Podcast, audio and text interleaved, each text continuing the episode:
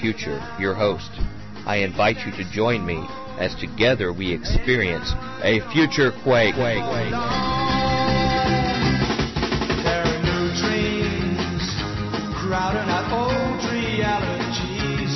There's revolution sweeping like a fresh new breeze. Let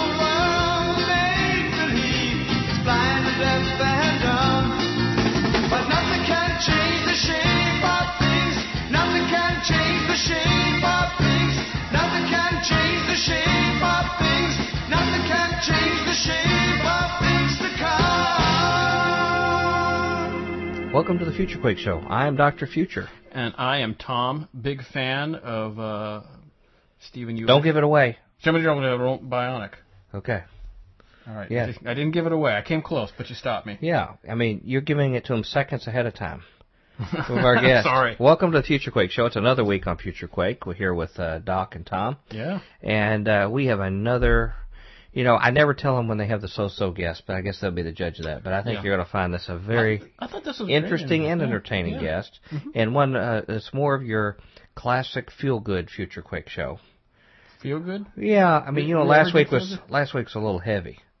to say the least. You know, so um, not that the topic isn't heavy that we've got, but there's you'll find a lot of things in here that you're going to find inspirational in this show. Mm-hmm. Uh, and we still have our prerequisite uh, UFO talk, and even I think a Nephilim that's mentioned in- early in the beginning Well, of it. Well, let me just say Rockefeller. Now we're now we got the whole show. Glad you got we that got it all wrapped up. Rockefeller, Warburg, Yeah. UFO. We have Stephen Yulish, Dr. Stephen Yulish, uh, who is a uh, frequent contributor and writer within ufology, uh, Christian gentleman who has an incredible testimony you're going to hear Yeah. uh, over the next couple segments of our show. And we're going to talk about a biblical interpretation of the UFO phenomenon. And if you think that we're sounding like a broken record the last few weeks on Future Quake, yeah, we've really been emphasizing this in late spring, early summer, building up to the Ancient of Days Christian Symposium on aliens and UFOs Mm-hmm. and uh, talking about the last days matters and that. And uh, Dr. Yulish uh, was scheduled to speak at the conference. Uh, as we mentioned, uh, he's dealing with uh, a medical condition uh, right now that uh, it looks like it's going to at the last minute preclude him from going. But he's going to su- submit his material for I the see. panel session, so he I will see. be participating by proxy. Oh, well there you Uh, go. he'll be there, but I wanted our listeners to uh, be introduced to Dr. Yulish as well as ourselves. Mm. And yeah, I they don't know us. We well, no, I, we wanted to uh, to spend some time with Dr. Yulish as well as our first time with him, and I think we are the better for having had this experience, as our listeners are going to find out. Indeed. Uh, he's a wonderful gentleman, and it's amazing he would associate himself with us and endure the reputation. But uh, with no further ado, we're going to go right to Dr. Stephen Yulish talking about a biblical interpretation of the UFO phenomenon.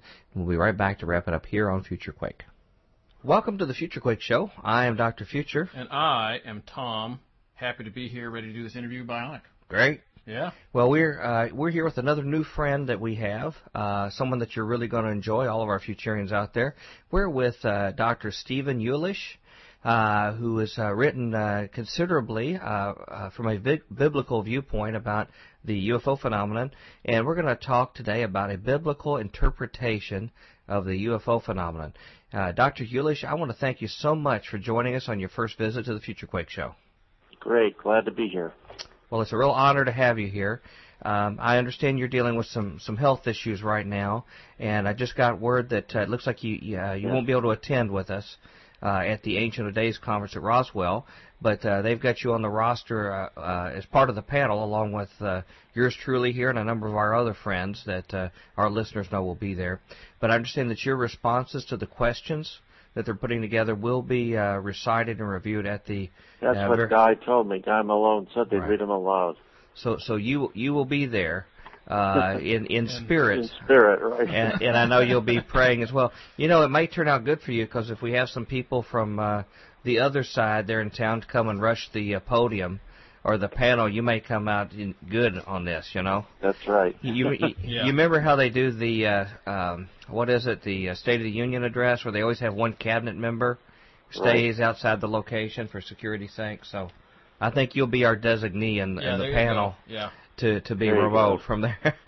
um, Now, to begin our discussions today, uh, could you share with our listeners just a little bit about your history, uh, your background, and, and some of your credentials? Okay, I was born in Cleveland, Ohio, which makes me an alien. No, No. Uh, and and uh, I got a bachelor, a BA in, in physical anthropology and human evolution from Case Western Reserve University in 1969, and then I got a master's and a PhD in history from the University of Illinois, and taught was a professor at the University of Arizona for seven years, and then was a Jewish community professional, you know, a fundraiser for the Jew, a Pharisee for the Jewish community in in Phoenix and in Tucson. So I mean, I, I've got all kinds of different perspectives, but uh, my background is varied. In fact, as you said, my undergraduate is, is all science, and my graduate is all liberal arts, you know, history. So I've Uh-huh. sort of got a little bit of both. Um, but that that's pretty much my background, you know, I, my academic background and Uh-huh. what I've done years. Uh, my major professor in graduate school at the University of Illinois was a Freudian Marxist. Hmm. It's a side point. I mean, he sort of made Reverend he made Reverend Wright look like a pacifist, you know. But uh, so I mean, I was I was I was educated by the by radicals, yes. you know, revisionist historians, Right. um, which is what I was in a, the previous life. But uh, it was a revisionist historian. Anyways, Well, um, you know, it's funny. It- It's like we're all taking some kind of different, unique paths. Because uh, I'll speak for myself. I came from a very, very traditional evangelical view, certain political view, certain other kind of things, and I've been doing some of my own revisionism myself.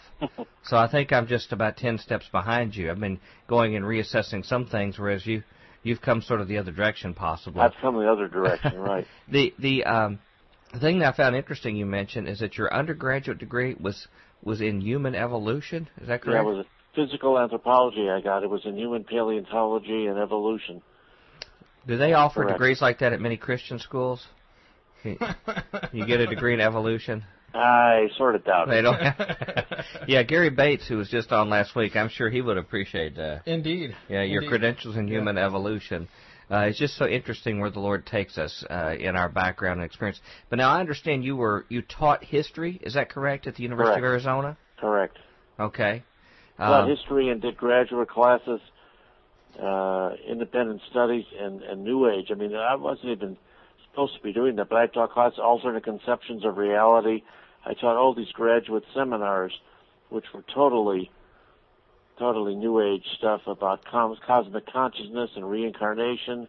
Whoa. Kabbalah and all that kind of stuff. I mean, you know, I was a, I was a winner. You know, you know, you know, God, God really had to do something. Goes, we'll get into in my yeah, life because yeah. I want to set that credential. I mean, you're not dealing with a church-going, nice, sweet, Yeah. Bible-reading boy here. I mean, you know, Yeah. I was, I was a mess. So you would have had contempt for a traditional evangelical Christian worldview back at that time, I presume. Pretty much. In fact, I remember just you just remember, reminded me that uh, one of the professors at the University of Arizona put a poster on his door, and it said, "In case of the rapture, this office will be unmanned," Mm-hmm. which made sense. But I mean, at the time, I thought he was an idiot. so I put on my door, "In case of rupture, this office will be unmanned." I mean, I was just a, I was a character, you know. I just thought because we used to, I used to walk down the, the mall at the University of Arizona, and they had several. They had these preachers, sometimes preaching, you know, in the middle of the mall, to, to students and everything, and I would just stop at the at their table and argue with them all the time, you know. So, Well, Wow. and, and you were an intellectual. oh, and, I ima- was and imagine they Jewish found. too. well- I mean, you know, we know everything. well, I imagine they found you very intimidating. Oh, Uh, I'm sure. I mean, you know, they still come to the door now. Even now, when Mormons or Jehovah's Witnesses come to the door, I give them a piece of my mind too. But uh, I, they say they're praying for me, and I said, "Well, that's nice because I'm praying for you too." yeah, that's right. In fact, these Mormons came to the door. These young kids, and they were sweet kids. That there's a big Mormon church down the street from me, and and and and and I told them they were going to hell. And anyways, but uh, shouldn't have done that. But anyways, Mormons. We got a lot of Mormons here in in in, Arizona and the Right. West. yeah, yeah, yeah. geez, what a screwed up religion. I mean, that's just it's just unbelievable. But anyway, Need I digress? You know, uh, it's funny you mention that because how you just described yourself sounds like at that time you would have fit in perfectly with the people that I spoke at, Oh, in yes, Montreal. exactly. You you I- would have been I listened hailed. to it. I listened to it this morning, or this Uh-huh. afternoon, part of it.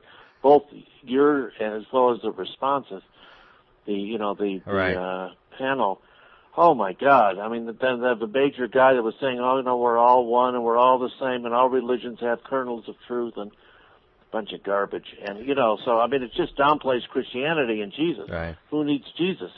If if all religions have the truth, and that and that Jewish guy with the Kabbalah guy was totally off the wall.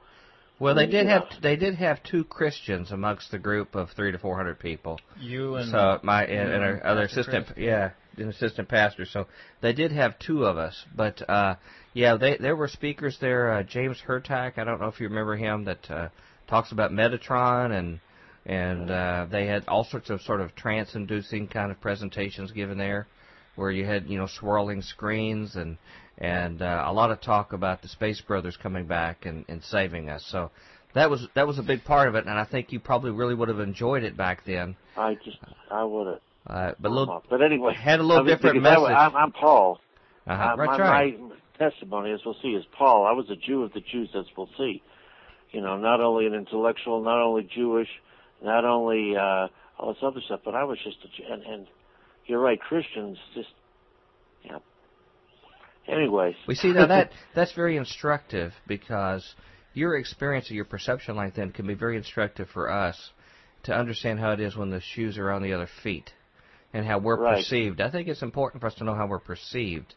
And uh, the the other thing is that we all need to really be sober minded when we hear your testimony to think when we see people that have very different views like this that are hostile to the Christian message, our first initial gut reaction, particularly when there's packs of us Christians together, you know, when we have a mob of us, Right.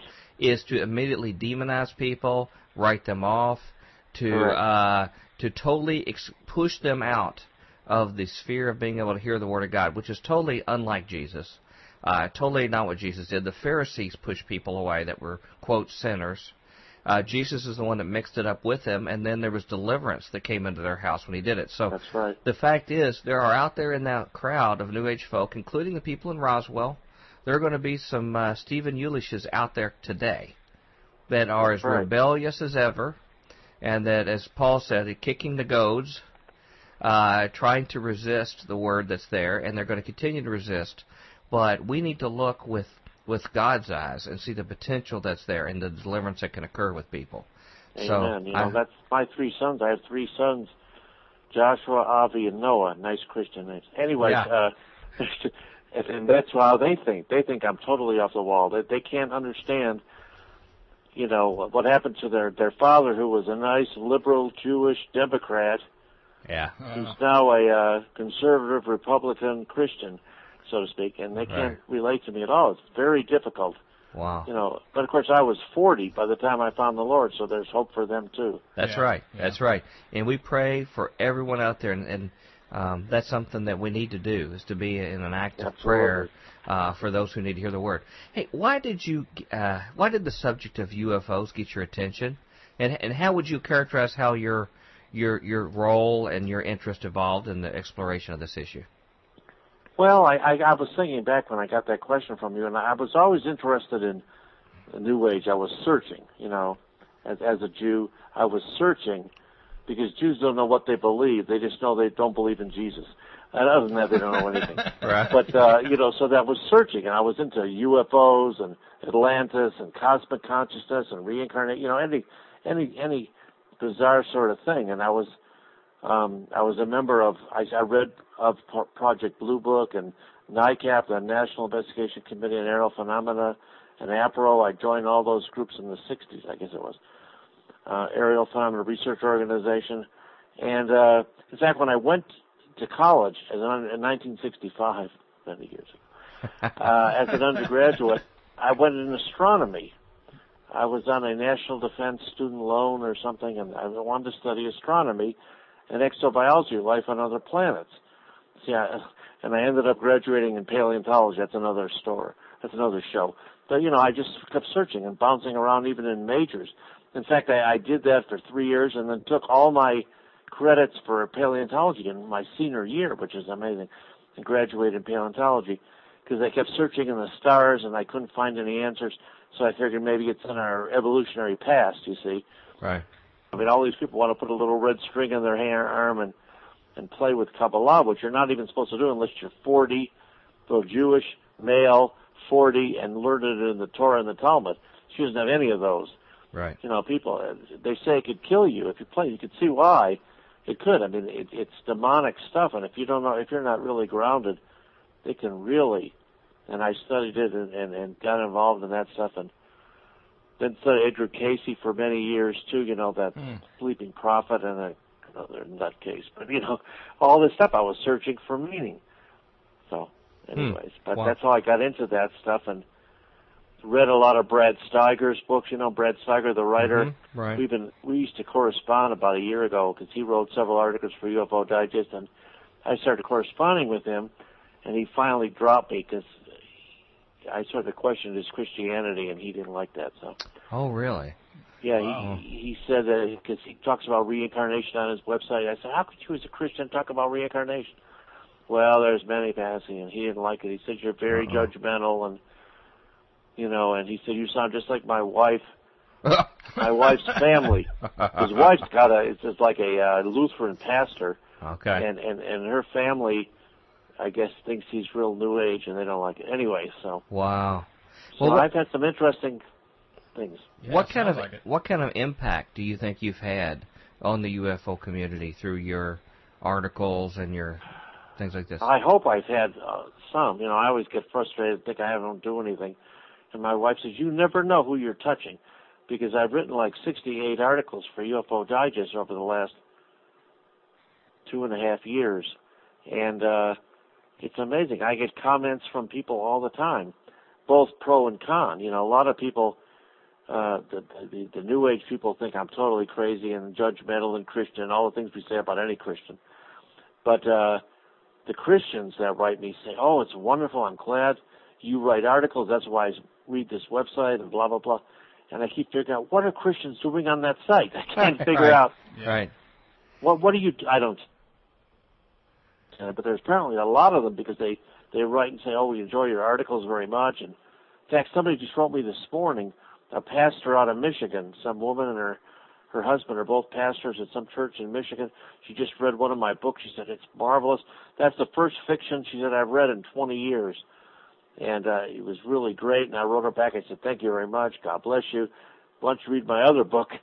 And she said, "I already read that years ago. Go start writing again, Steve."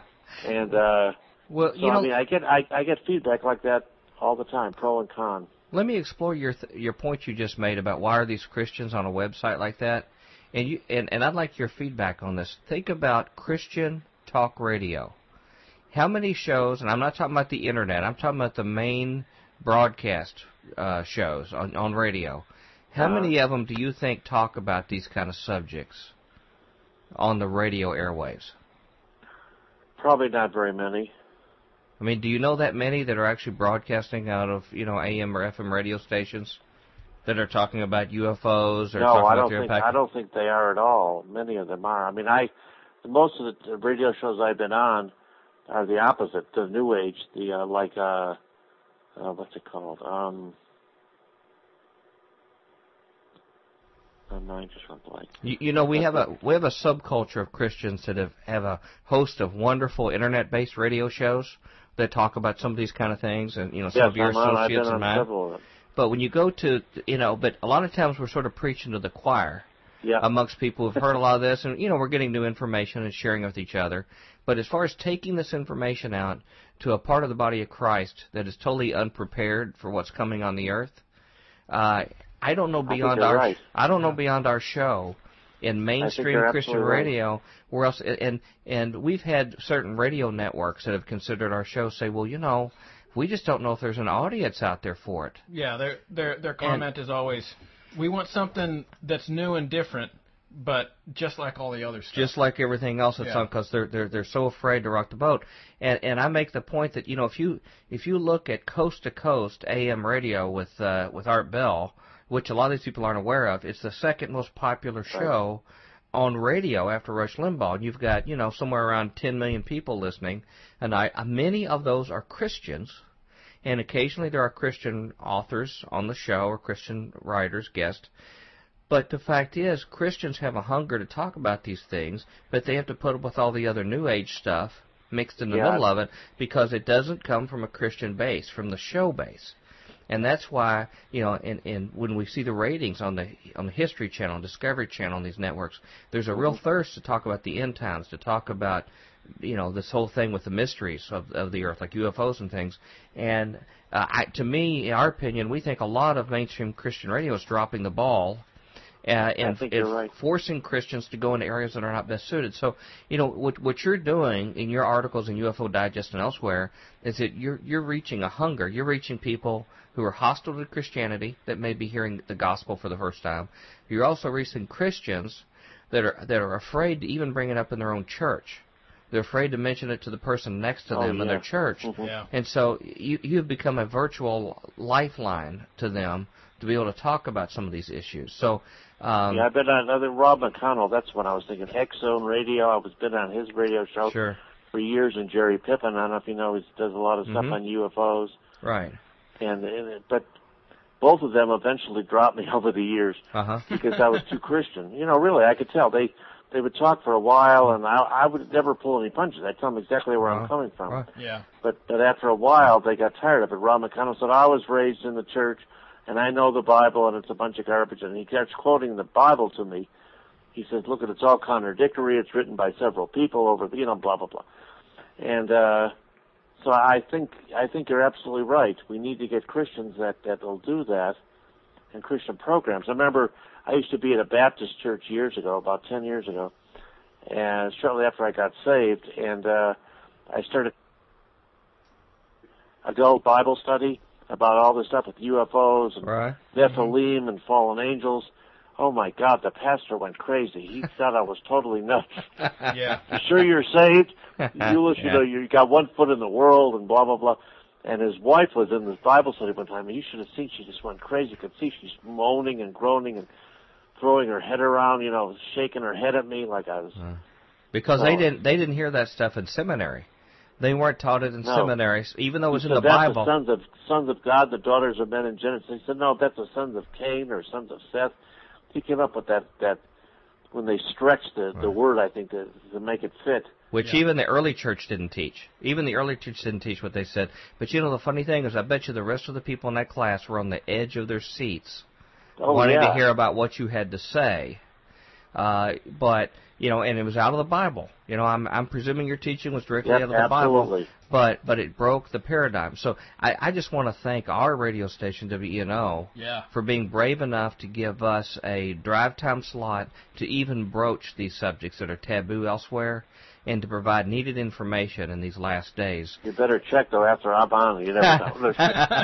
Well, we- really, because it, it, we're you know because it's pushing. As you said, I've been on several. I've been on the Right. uh, Versanet with uh, what's his name, and Well, uh, you- you Liz, check- Liz you- Barzuli and his program. Last week I was interviewed again. Yeah, you you check you check our archives of shows. You'll understand we we've walked that edge for a long time. But our goal is to provide answers to things that people aren't hearing elsewhere. And your examples are just proving the point on why our show exists.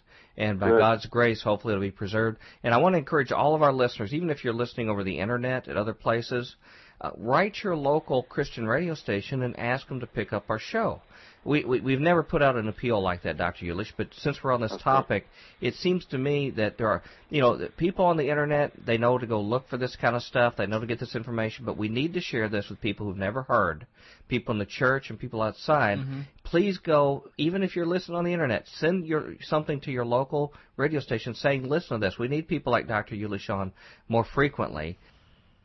We are back at FutureQuake with Doc Future. And Tom, Doc Future, compliment, dot, dot, dot, bionic. Explain that to me. I don't know. Oh, that's a educational Bayesian, background. That's a Bayesian probability thing. It's probably very. It's probably so elementary for you. No. It's like it's you know. But all those people in our audience that are interested in Bayesian probability stuff are just slapping their knees right like- now in laughter. Gosh, R. They don't get that. Yeah, that's like R squared or That- R cubed. Yeah, they don't get enough of that humor, Yeah. R, particularly on Christian radio. well, you know, uh, you know what R cubed stands for. Oh, well, it's part of a sphere, part of the uh, Well, surface area of a sphere. A volume true. four thirds power cubed is the uh, volume of the sphere. Or- four power squared is the surface area. Or if you were making a joke in this context, it would be R R R. Okay. well, we've used most of our time when we should have been saying how great Dr. Yulish is. He was great. and his wonderful testimony, which you're going to hear the full fruits of it this next segment. Uh, he shared a little bit about his background and his Jewishness. Not only comes apart in his nature of speaking, but you're going to find out God has used this in a very special way for him, yeah. in uh, the way he uh, does some unique things in the kingdom of God. Yeah. Well, and he has a very, very special testimony uh, that you're going to hear more about. Yeah. But he's already having an impact in ufology, and we're going to explore that further, uh, and something that you're going to find very evangelical and very encouraging, I hope. But with no further ado, we need to bring our own UFO Yeah. with Merv to come in and tell you how to contact us at Future Quake. Future Quake radio broadcasts are archived at www.futurequake.com, suitable for downloading or streaming, as well as other show information. Email Dr. Future and Tom Bionic at drfuture at futurequake.com. That's D-R-F-U-T-U-R-E at futurequake.com. Tell us your name, city, and radio station or internet, and if we can use your name on air. Comments on the show's topics or guests, or suggestions for future show topics or guests are most welcome. Dr. Future and Tom will discuss selected emails each week during the radio broadcast. Okay, we got to run. I was wondering how you're going to bring that in. Okay, we got to go. Come back tomorrow. Till then, we hope your future's very bright. Have a good day. Bye. Join us next time as we dare to experience another aftershock of a future quake. There are.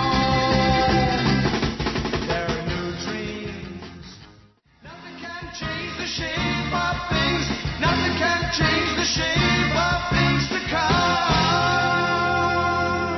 Welcome to the Tuesday edition of the Future Quake Show. I am Dr. Future. And I am Tom uh, Poisson Random Variable You better hurry up. K. Bionic. Sorry. Okay, sorry.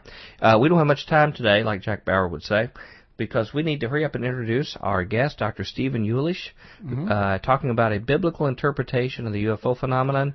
Well, let's just go right to him. This is a very special segment. You're going to be blessed by his testimony in this. It's um, a very rare treat that we get on Future Quake, but we'll talk about it when we get, come back right after this segment of Future Quake. And I, I want to go on and uh, uh, discuss a little bit um, your, your conversion experience. You, you you mentioned a little bit about uh, your, your uh, Jewish upbringing and that you were in fact very Right. hostile to uh, the Christian teaching and, and used your God-given intellect in opposition uh, to this information for a long time. What happened? What turned you in the right direction? Okay, I was, as you said, I was brought up. I was born Jewish or whatever. My parents are Jewish. My parents are. My father's a Russian immigrant who came over in 1923. You know, on the boat, Ellis Island, the whole story. My mother came over. Family came over earlier, also Russian Jews. And uh, I was circumcised on the eighth day. I, w- I went to an Orthodox uh, synagogue as a child. Was bar mitzvahed on my 13th birthday was sent to Hebrew school for four years before that. You know, I've had this because I've argued with rabbis since my conversion. They say, you're not a Jew. You never were a Jew. I said, look, I'm more Jewish than you are. you know, because I went through all this stuff. And, uh, and then I, then I, uh, was in a Jewish fraternity at Case West Reserve. I was in Jewish faculty with the, when I was at the University of Arizona. I mean, I've always been involved with Jewish people my whole life. And, uh, and then I in fact, I was teaching when I was teaching at the University of Arizona one time. I was teaching. I had written a paper for a feminist journal called "Adam, Male, Female, or Both," talking about how Adam is androgynous and Adam's a female. I mean, God's a female.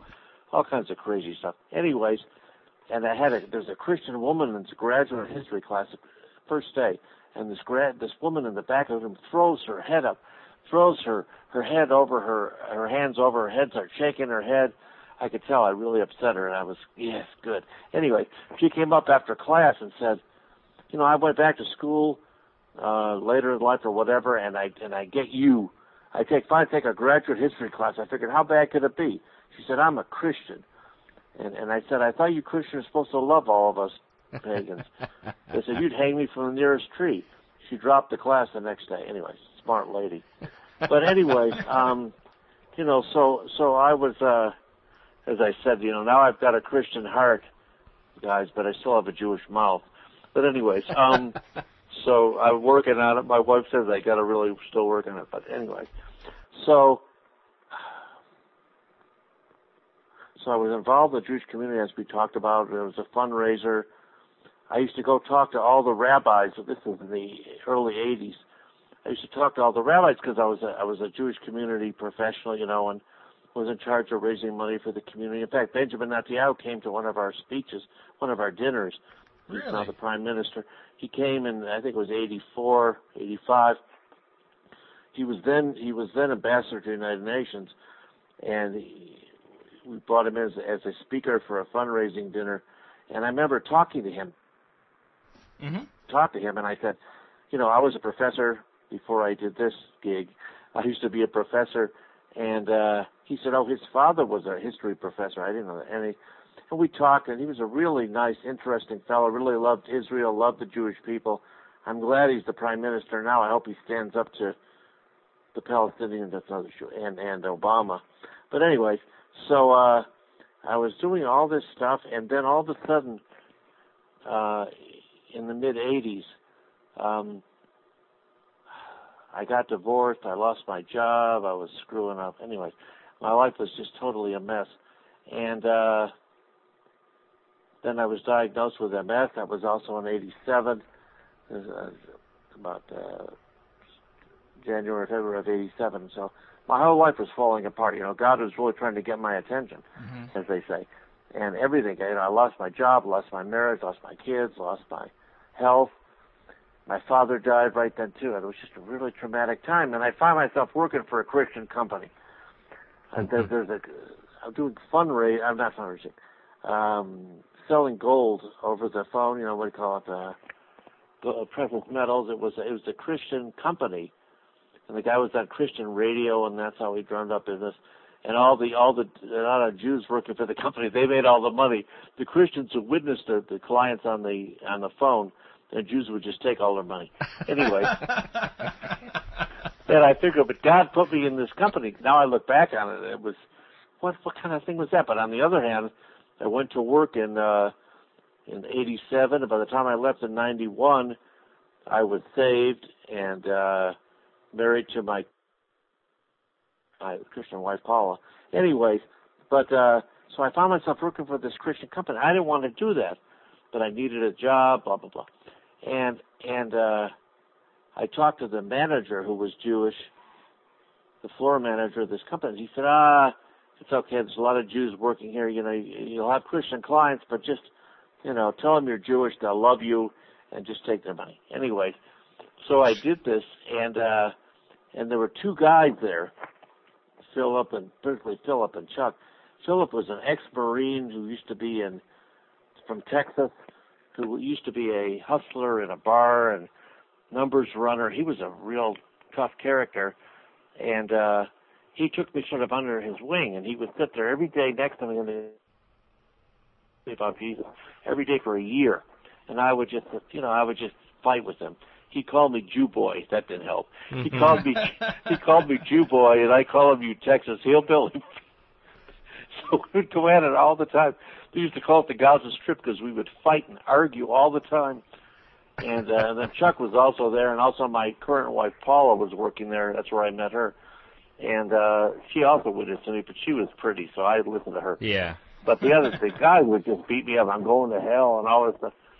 Anyway, so this went on for a year, and I, and I thought this is, you know, this is crazy. But uh, You know, Jonah only had to put up with three days in the belly of the whale, I and know you you had a whole year of it. day after day after day, and then one day the, the, we had a seminar in Texas, and uh, we all flew out, and, and and the president of the company, we all had to pay because we were independent contractors. we, I was in coach, and the president was in uh, the, the the head of the company was in first class, of course. And uh, he said, "Steve, you want me to bump you up to first class? You can sit with me." And I thought to myself, Craig, the only reason you're doing this, you're going to take out your Bible and witness to me. Forget about it. So I'm going to stay back and coach. So I'm sitting in coach, and this was in the spring of of '88, and uh, about nine months into this or eight months into this thing, and I'm sitting back in coach, not with him, and this lady sits down next to me. And I was reading some Jewish book or whatever, because she looked over, she saw me reading it, she took out, she said, oh my God, she opened her purse, took out her Bible. She said, I'm a Christian. She started witnessing to me. And I said, oh my God, you people are everywhere. What's going on here? And, and, and then I got back to my, to my, uh, apartment, and I was living with a woman at the time, and, uh, I heard a knock on the door. We're sitting in bed. We're in bed, and, and there's a knock on the door. And what is this? And I look back on this, as, you know, in hindsight, that Jesus said I'm a knock, you know. Anyway, and I just look around. So I'm living with a woman. I'm totally. I had an astrologer. I had a psychic. I had all kinds of new age people in my life. I, I was really living. I was as far away from the Lord as possible. Anyway, so then Philip he used to have me over for dinner. He'd make me catfish and he'd make me all kinds of stuff. Nice Jewish boy to eat, or ribs or something. Right. And uh, and uh, it's a free meal, so I went. But then I figured after the meal, he said, "Let's pray." And I figured, oh, he gave me a meal, so I'm going to let him pray. And one time, this was in the fall of of '88, probably September, August, September of '88, and and we're all sitting around. He had another couple, and we were all holding hands with our eyes closed, you know, and praying. And thank you, Lord, for the. And and all of a sudden, I saw something. And and my eyes were closed. Then I saw this image before my eyes, and it, it was a a, a, a being in a in a monk's robe, like a black robe, no face, hooded, and he's waving around a sword. I'm going no, yeah, he's no. Wait a minute. There's a there was another being with a sword trying to attack him, and uh, Philip must have seen me, my eyes moving or something. And he said, "What'd you see, Jew boy?" I said, "Nothing. It's stupid. Forget about it." He said, "What did you see?" He kept nagging me. I said, "I saw this being robed, you know, dark black, and, and this other being in, a sword attacking him." He said, "Oh my God, that's Ephesians six ten. Put you know, put on the full armor of God and attack." And, and he just he went crazy. And I said, that's a coincidence. That's not the Bible. How do I know the Bible? I don't know the New Testament at all. And and then shortly after that, um, I was sitting in my cubicle at the desk, and I saw this image right in front of me, and I was trying to take somebody's money, some little lady's money, you know, and and make a deal, and all of a sudden, it's on the cross. That's not an image that a nice Jewish boy sees. Jesus on the cross, and there was lightning all over the sky, uh, which is what the Bible said. Lightning all over the sky, and he had his head down, and, and that was it. And I and, and it went away. And I'm looking around. Philip and all these other people didn't see it. They weren't looking at this. Only I saw it. And I figured, what's going on here? The next day, that I saw another image in front of my desk at the, at the office or my my cubicle, and it was Jesus on the cross again. You know, but then this time he lifts his, it was daytime, he lifts his head up from the, you know, being down like in his chest, and he lifts it up, and light beams out of his eyes all the way to the sky. He breaks the fetters of the cross. He gets off the and walks all over the earth, the light still beaming from his eyes. Now, of course, I realized later when I read the Bible, because I never read the Bible, mm-hmm. that he said, I'm the light of the world. Right. I didn't know that. But God showed me pictorially, see this, and I'm trying to explain it, and it's hard to do. It really touched my heart, and He opened my heart, took the uh, blindness, uh, blinders off my eyes, and that night when I'm sleeping with my girlfriend, because I wasn't in church, I'm sleeping with my girlfriend, and I had a dream or a, or a vision that I had to be crucified in order for all my friends to live, and I felt the um, the flogging on my back, and even though it didn't happen, and the mm-hmm nails going through my hands, and and I and I woke up and I was just sweating, looking over my girlfriend. You know, I'm not in church. Yeah. And and and I just really touched me. My eyes were open. I really understood what Jesus did for me. Given this this real obstinate Jewish, pagan, you know, troublemaker, guy, just like Paul on the on the road to Right. Damascus. I had my revelation experience. Yeah. The blinders went off of my eyes. I went into work that day, got down on my knees with Philip, and turned my life over to the Lord, which was October of '88. You know, 21 years ago, Praise the Lord. and uh, never never looked back. And my life has never been the same since then. And that's why my kids, they say you're a new man in Christ. My kids can't figure out, my boys from my first marriage can't figure out what happened to me. I've explained it to them, but they just they can't. I mean, they're they're just like I was. I mean, they're Mhm. blind and and they don't see. And uh and I said, there's about as much chance of, of my boys ever coming to Christ as there was for me. Impossible. So, so all things are possible, you know. But as Exactly. you said, you never know. You never know. It's not over till it's over. But that was it. That was pretty much my my experience, uh, my testimony. I should say. That's And, that's uh, that's quite a story. Uh, I mean, that's quite a testimony you have, and boy, it's sure convicting to me that the overwhelming number of Christians would would come across somebody you, particularly if you smarted off at them very arrogantly, you know, in Yeah. in, in your uh, ridicule of Christianity. So many Christians would have written you off and said, "Boy, it's going to feel awfully hot down there," and just kept on their way. Yeah, But but, there were a Philip, There were a few people who didn't give up on you. The the main one was Jesus himself.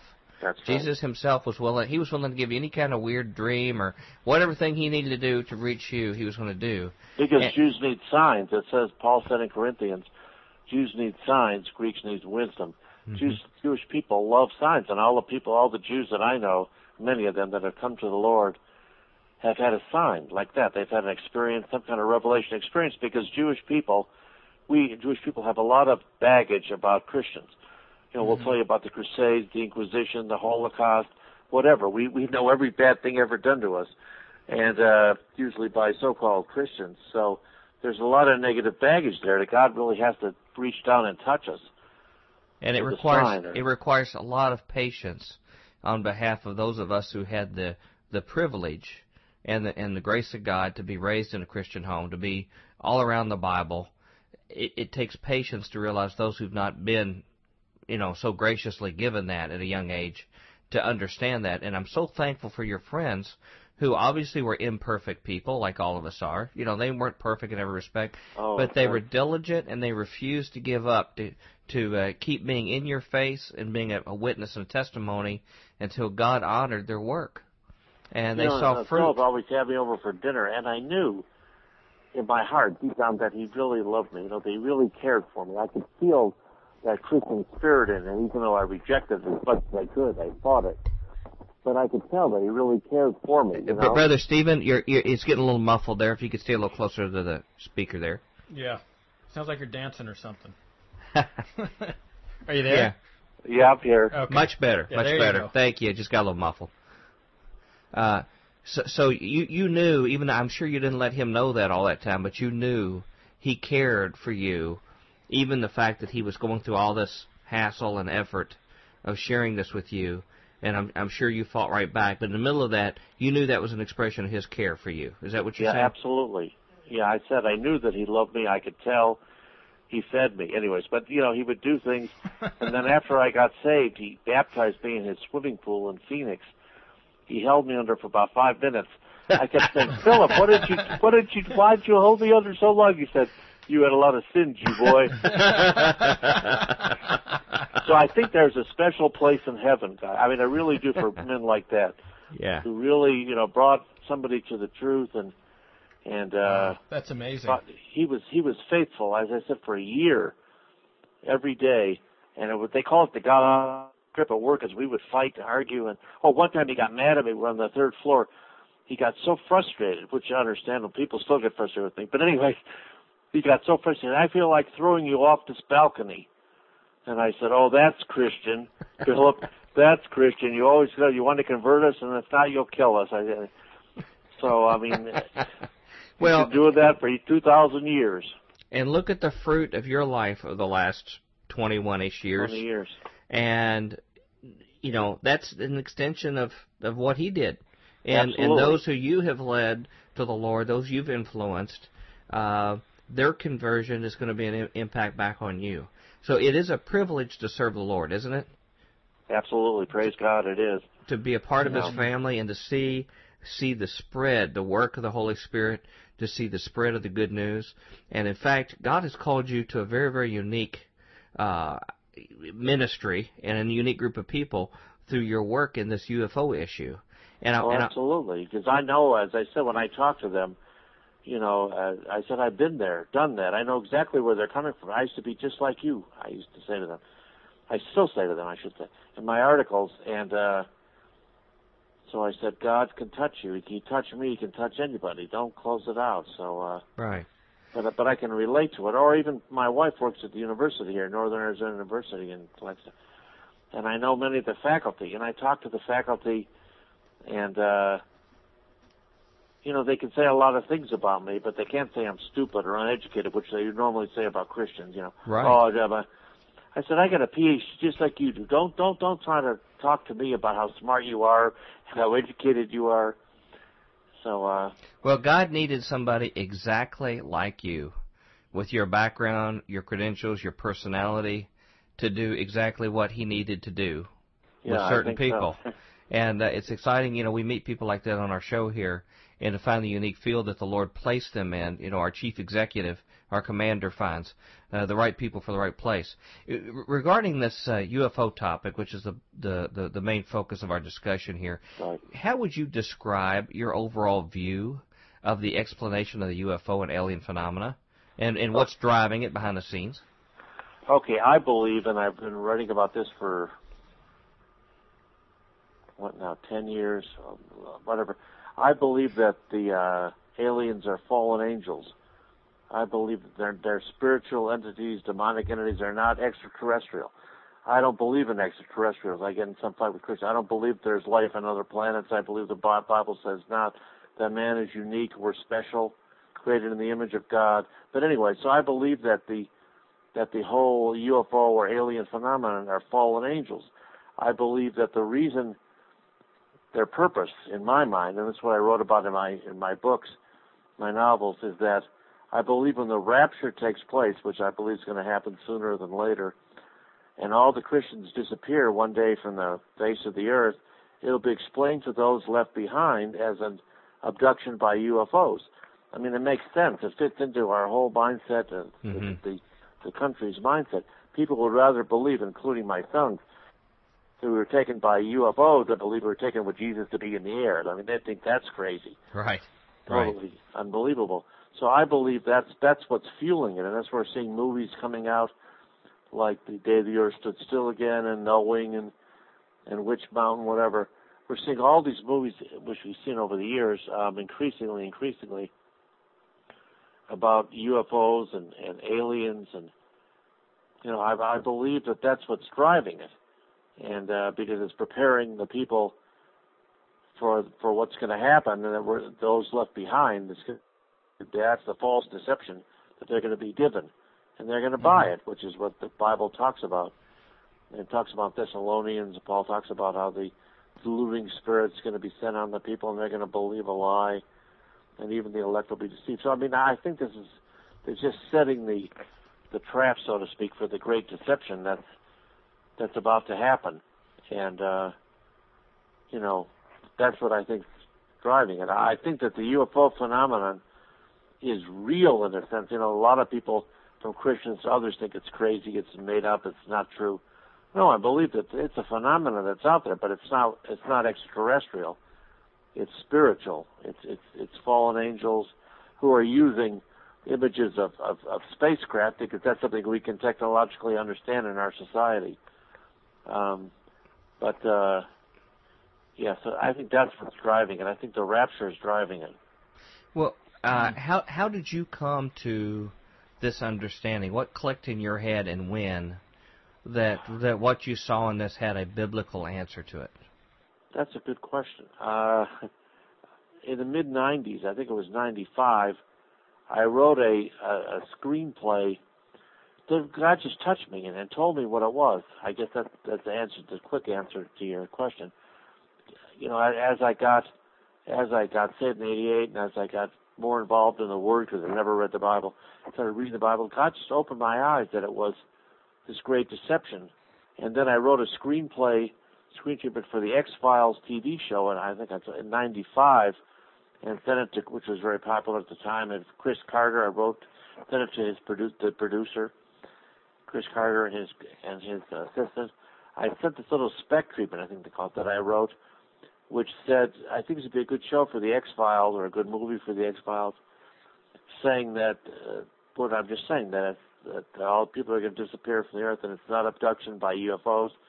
It's actually be with Jesus in the air during the rapture. And and and they said, "Oh, we really enjoy your writing." They wrote back in about a month to his secretary, Kitty Brophy. "Oh, that's very nice, but it's not for us." And that was not surprising because I figured it was so religious they wouldn't want it anyway. But they didn't send it back. They didn't Mhm. return it. And then about a year later, I they said, "We enjoy your writing, but it's not for us." A year later, I got a letter from which I have from 20th Century Fox legal counsel saying, "We don't read unsolicited manuscripts. It's against our policy." Mhm. They already told me they read it, and and then they sent it back. This was a year later, and I'm figuring maybe I've got something here. So I just I rewrote it, it with uh, characters, and that was my first novel, The Great Harpazo Deception. And and and and that's the real story of UFOs, and so that's how I got involved in that. But the Lord sort of just opened my eyes. If you're asking, you know, how Right. th- th- that was it. And uh, I tried to share it with people. I've been trying to share it with people for, what do we know, almost 15 years. And uh, some Christians accept it, some don't, and, you Right. know, whatever. And When I- other people do it. We're back at Future Quake with Dr. Future. And Tom impressed by that uh, segment Bionic. Yeah. What was what a unique testimony he yeah, has. that whole salvation experience. I was very It's impressed. encouraging on a bunch of levels. Yeah, I was very impressed with the fact. Well, obviously the whole interview, you know, his Jewishness and that sort of thing really comes. We comes salute across. Philip for Yeah, his work. indeed. And, And was we the wouldn't other have had this show without him. What was the other oh. Chuck's mentioned later Yeah. in the show. Oh, yeah. But uh, Philip, we, we just thank you, and you know, also thank Jesus Christ because he wouldn't have been saved oh well, yeah, that one without the guy. person and work Yeah. of Jesus Christ and His sacrifice on the cross. So Yeah, I guess ultimately all praise goes to Jesus Christ, of course. Of which course. is always a good default answer for Yeah. us on, on a Christian show. Yeah. Any any quick comments before we go Um, about? He it was very good. Um, again, I was very impressed with the the amount of change that had to go on. Very. Yeah. There were a lot of things that I kind of was sympathetic to, to be honest. And that gives him a unique role. Yeah, it's very similar to your testimony It- in many was, ways. yeah. The Lord uses amazing people. Uh, speaking of amazing people, Merv, would you come in and tell our listeners how to contact us at FutureQuake? FutureQuake radio broadcasts are archived at www.futurequake.com, suitable for downloading or streaming, as well as other show information. Email Dr. Future and Tom Bionic at drfuture at futurequake.com. That's D-R-F-U-T-U-R-E at futurequake.com. Tell us your name, city, and radio station or internet, and if we can use your name on air. Comments on the show's topics or guests, or suggestions for future show topics or guests are most welcome. Dr. Future and Tom will discuss selected emails each week during the radio broadcast. Okay, it's time to go. Let's hit it. Okay, come back. We'll have a little more time to chat tomorrow. Uh, catch the continuing saga of Dr. Stephen Yulish. Until then, we hope your future is always bright. Have a good day. Ciao, baby. Join us next time as we dare to experience another aftershock of a future quake. There are new dreams. Nothing can change the shape of things. Welcome to the Wednesday edition of the Future Quake Show. I am Dr. Future. And I, of course, am Tom Bionic. No middle name. Wow. Except I feel cheated. except R R R R cubed. cubed. Okay. All right. Uh, yeah, if you weren't here Monday and Tuesday, you don't know idea. Well, people don't have any idea what we talk about anyway, even if they make every show. Yeah, I don't know what you're Neither doing. do we. Yeah. Ladies and gentlemen, it's wonderful to have you uh, back with us again, all our fellow Futurians and and new people joining us here.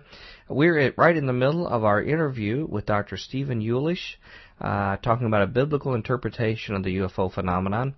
And we had a very special show yesterday that, you know, it had some stuff about UFOs, but the, the real star of it was his testimony on how the Lord reached down and took a cynical, know-it-all, Mm-hmm. uh, scientist, uh, scholar, you know, literary person who was Jewish, didn't want anything to do with Jesus, didn't want anything to do with conventional religion, was happy in New Age and Mm-hmm. everything else he could get into far out.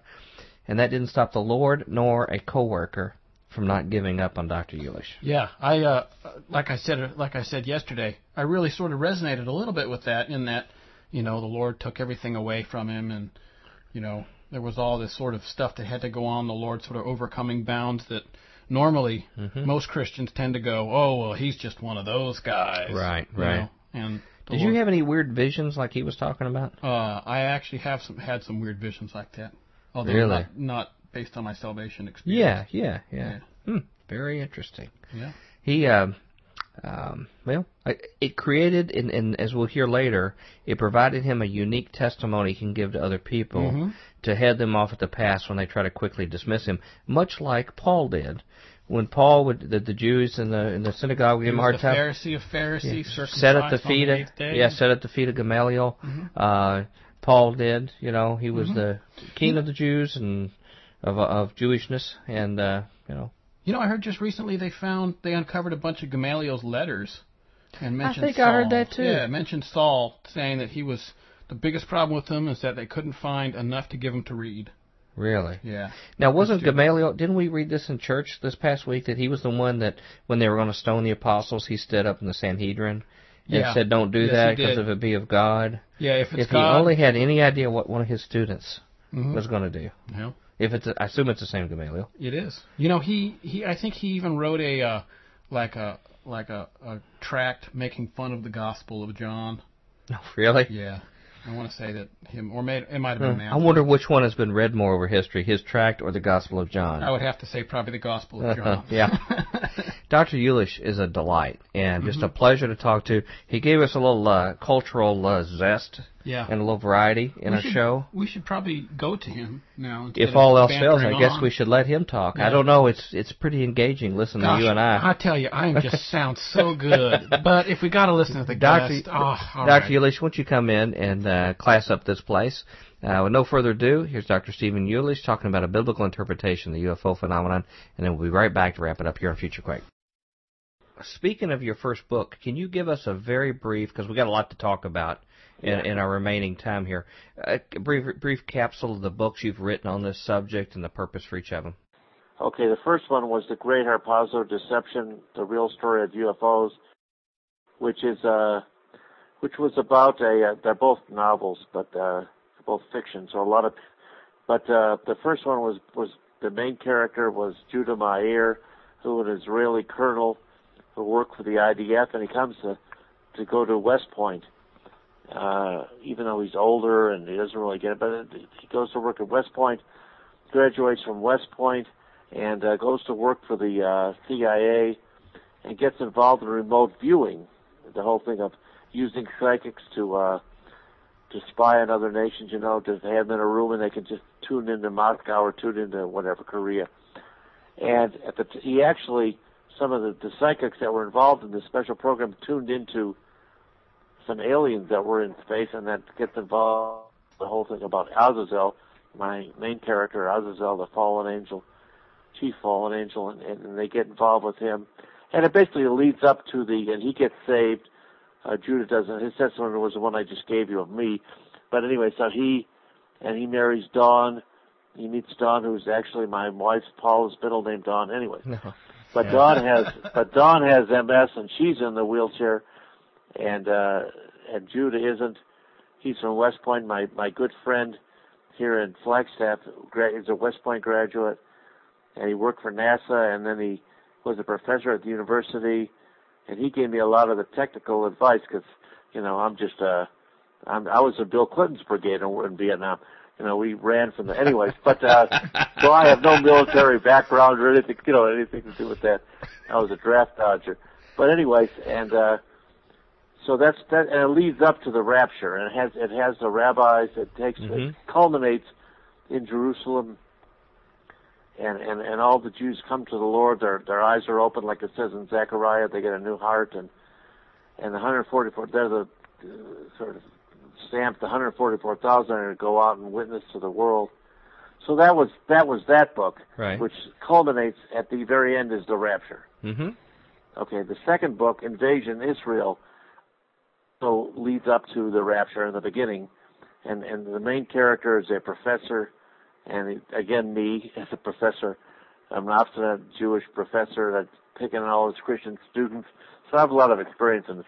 And uh, then the rapture happens, and then it goes from there, and and they end up in Israel, and it leads up to Ezekiel 38 and 39, which is the battle of Gog and Magog, which we're almost seeing happening now. After which I believe is going to happen after the rapture, that the uh, that Iran and all the uh, Libya and Syria and all the uh, Islamic republics are going to invade northern Israel. So, so that the second book goes into Gog and Magog and that battle, Hmm. and uh, Wow. so it's the same. You know, and both books have a lot of Hebrew and Yiddish in them, which I think is interesting because they talk about them from the Jewish perspective. And uh, both of the Jews, both Judah and the uh, professor, mind for some reason just slipped my mind, uh, both come to the Lord and get saved in the in the books. Would it be So, an you uh, know. would it be an okay kind of book? Those books, if you had a Jewish friend who liked science fiction, just give it to them, or would they be your enemies for life if they read a book like this? Uh, depends. I don't know what what kind Yeah. of people. If they're open-minded, Right. you know, I think it'd be interesting. Uh, I think, but of course, from from my quote a Christian perspective now, I don't know. You know, Right. I would just judge it, but I would think if they like science fiction, they like fantasy, they like future stuff, because it has a lot of Jewish in it. I, said a Mhm. lot of uh, in the first book, Judah's mother, this little old Jewish lady, is freaking out when he marries Dawn. He marries a shiksa. He marries a Gentile. She says, "What's the matter with you?" So it's got a lot of Yiddish bantering Sure. back and forth, you know. Sure. And uh, so I think they could relate to that. As I said, Jews is, uh, Jews are pretty open to most anything, except you mentioned the J word. When Jesus comes up, they Right. freak. Right. You know that. uh In fact, I was thinking about that. I was going to mention that to you too. My uh, when I was a kid, and my mother, we would drive by, and she's riding me around in the car, and and there was a, a um, what do you call those in front of the house? Like mostly Catholics, they have those little statues of Jesus, or Right. Nativity or whatever. Right. And my mother would always go, Yashka Pondra. And I could never figure out what that meant until only a few years ago I figured it out finally what she was trying to say. There's a very infamous book written in the Middle Ages by the Jews about Jesus. It's called Toledot Yeshu, which caused all kinds of problems and uh, for Jews. They didn't have enough problems. And uh, saying that uh, Jesus was the bastard son of Mary and a Roman soldier called Joseph Panthera, and uh, that's probably if you get you get uh, and they called him Yeshu instead of which is a negative word instead of Yeshua, which is Jesus. So you get Yeshu Panthera. That's what you probably got Yoshka Pondra, was sort of a uh, a um, So if that's what you're taught as a child, obviously there's a major roadblock. obviously you see what I mean. Yeah, all this stuff going on. Um, it was a Yiddishized the word. Mo- most American evangelical Christians don't have any idea about that. They don't know. No, they're not and I taught educated about it. At, at our churches, both Mhm. the Baptist church and now I'm in an evangelical church, charismatic church, which I felt more comfortable with because that's the guy Philip was that Mhm. when I got saved. Right. Baptists, I said Baptists have the word, and I got a lot of word knowledge, uh, Bible Right. knowledge from them over the years, but they don't have the spirit. I think you know they. Sometimes the uh, charismatics have the spirit, don't have the word. Anyway, Well, and that's why But, there's all uh, one one family. You know, it's all one family of different things. Hey, I, I got to ask you about something before we we uh, get later on to the close and it sneaks up on us. You mentioned in your resume that you had some experience with Allen Hynek and the University of Arizona Tucson group. right. And I wanted to ask you about that because there's two little nuggets that I've found interesting on my own about these references. One is uh, Linda Moulton Howe had talked to us about Allen Hynek and had talked about how he had really p- pushed the religious angle, spiritual angle of the, the alien thing, and that he was, if I remember her correctly, saying he, he was a practicing Rosicrucian, and he was pretty much into what we would consider occult activities, uh, and he had shared that with her. And the other thing I, I was very curious about is I'm assuming because of this, and I didn't know his involvement or even that much about him because I'm not really that knowledgeable ufology, but his involvement with the University of Arizona Tucson, uh, there must be a long legacy because I'm aware of a group that's there now that that just promotes consciousness studies a very large program, and they currently have just one single program it called the Sophia program. Is is a program that is now funded uh, where they bring in channelers, spirits, and psychics. It's posted right on the university website to contact entities on the other side. Probably be they my memory. ETs or other p- things, Pierce, but it's actually a funded program uh, that's actually uh, operated uh, uh, through that particular university, University of Arizona at Tucson, where they're Oh. doing large amounts of spirit contact work, uh, funded by the government and or others at the time. So, wow. was there anything what special that you noted about your contacts? No, when I went, it's funny because when I went to this group, and this is when I was a professor, um, I went to this group and they promoted themselves as Allen Hynek spin-off, whatever. But since subsequently, I've talked to people and told them that, and they said, Allen Hynek never had a group in Tucson. You're crazy. It just shows you that you don't know what you're talking about. So I don't know. They Hmm. call themselves Allen Hynek, you know, spin up. That's all I know. You know what I mean? I don't. I never saw Allen Hynek himself. Huh. But uh there was another guy I such a spirit weird guy I wasn't I knew also when I was a professor, I can't think. But uh that Sophia project, I think that Deep Pro Deep Pro Chopra Deepak Chopra is at University of Illinois, Arizona. I Well- mean, the University of Arizona. I wouldn't be surprised. I know he's also in, the, I believe, one of the board members of the Institute of Noetic Sciences. I believe, isn't No, Yeah. really? Who? he? Oh, well, Deepak Chopra. Oh yes, That's yeah. with He's on the international That's board. Yeah. Mitchell, yeah. right. I mean, group. they're all very incestuous. They're all sort of part of the same gang, uh, doing doing the same kind of thing there. Um, you, you you had one mention in some of your writings about someone who came to you from the CIA, who had some comments to you. I know it's not a, a lot of material, but could you very briefly share with us what what they shared with you? Okay, I wrote that down. What wait, Uh, which which th- question was th- that? This particular person was an I anonymous know, but I wrote source. down In question 10, if you're keeping track at home, all of you. Yeah, I did. I wrote all down my answers. Yeah, you, you Okay. mentioned an anonymous source Okay, contact. I have a friend who uh who was in the CIA, he was in the FBI first. In fact, he was in the uh was a bombardier in World War II, so he's in his 80s now. He's a bombardier in World War II and worked in a lot of counter espionage. He br- helped break the uh codes with the Nazis, Mm-hmm. Hmm. and and then he was a C- FBI and then CIA. And I, I got an email from him. I just looked it up. It was in 2008. We write Wow. all the time, back and forth and we were talking about something. He just he writes me all the time, and uh, he he ended the uh, the email, and he said, "God bless Jim." That's name, and then he wrote, "P.S. Stay with your UFO writings about the Bible. You have the truth, Stephen. All else is opinion." Now I thought that it was just an aside. It wasn't, you know, it wasn't uh, anything definitive because I've been trying to nail him down about. Oh, he also, I believe, was involved in Operation Paperclip after World War II, Ah. which was the one that brought the Nazi Right. scientists back in the. Because he mentioned, he alluded to me one time. We were just talking years ago, about ten years ago, and then he never would go back and talk about it. I keep sending him articles about Paperclip. Is that you? Is that you? No, he never answers you know, he's a, he's a good patriot. He, he, he doesn't say anything. He won't talk about his CIA days or anything very much. But now he's advanced in age, you said, correct? Oh yeah, he must be in his 80s. Well, maybe Obviously. maybe when you know a few more years go by, he may feel like that's the time uh, to to let you know a little bit more. If I were you, I would every once in a while sort of ping him for some information.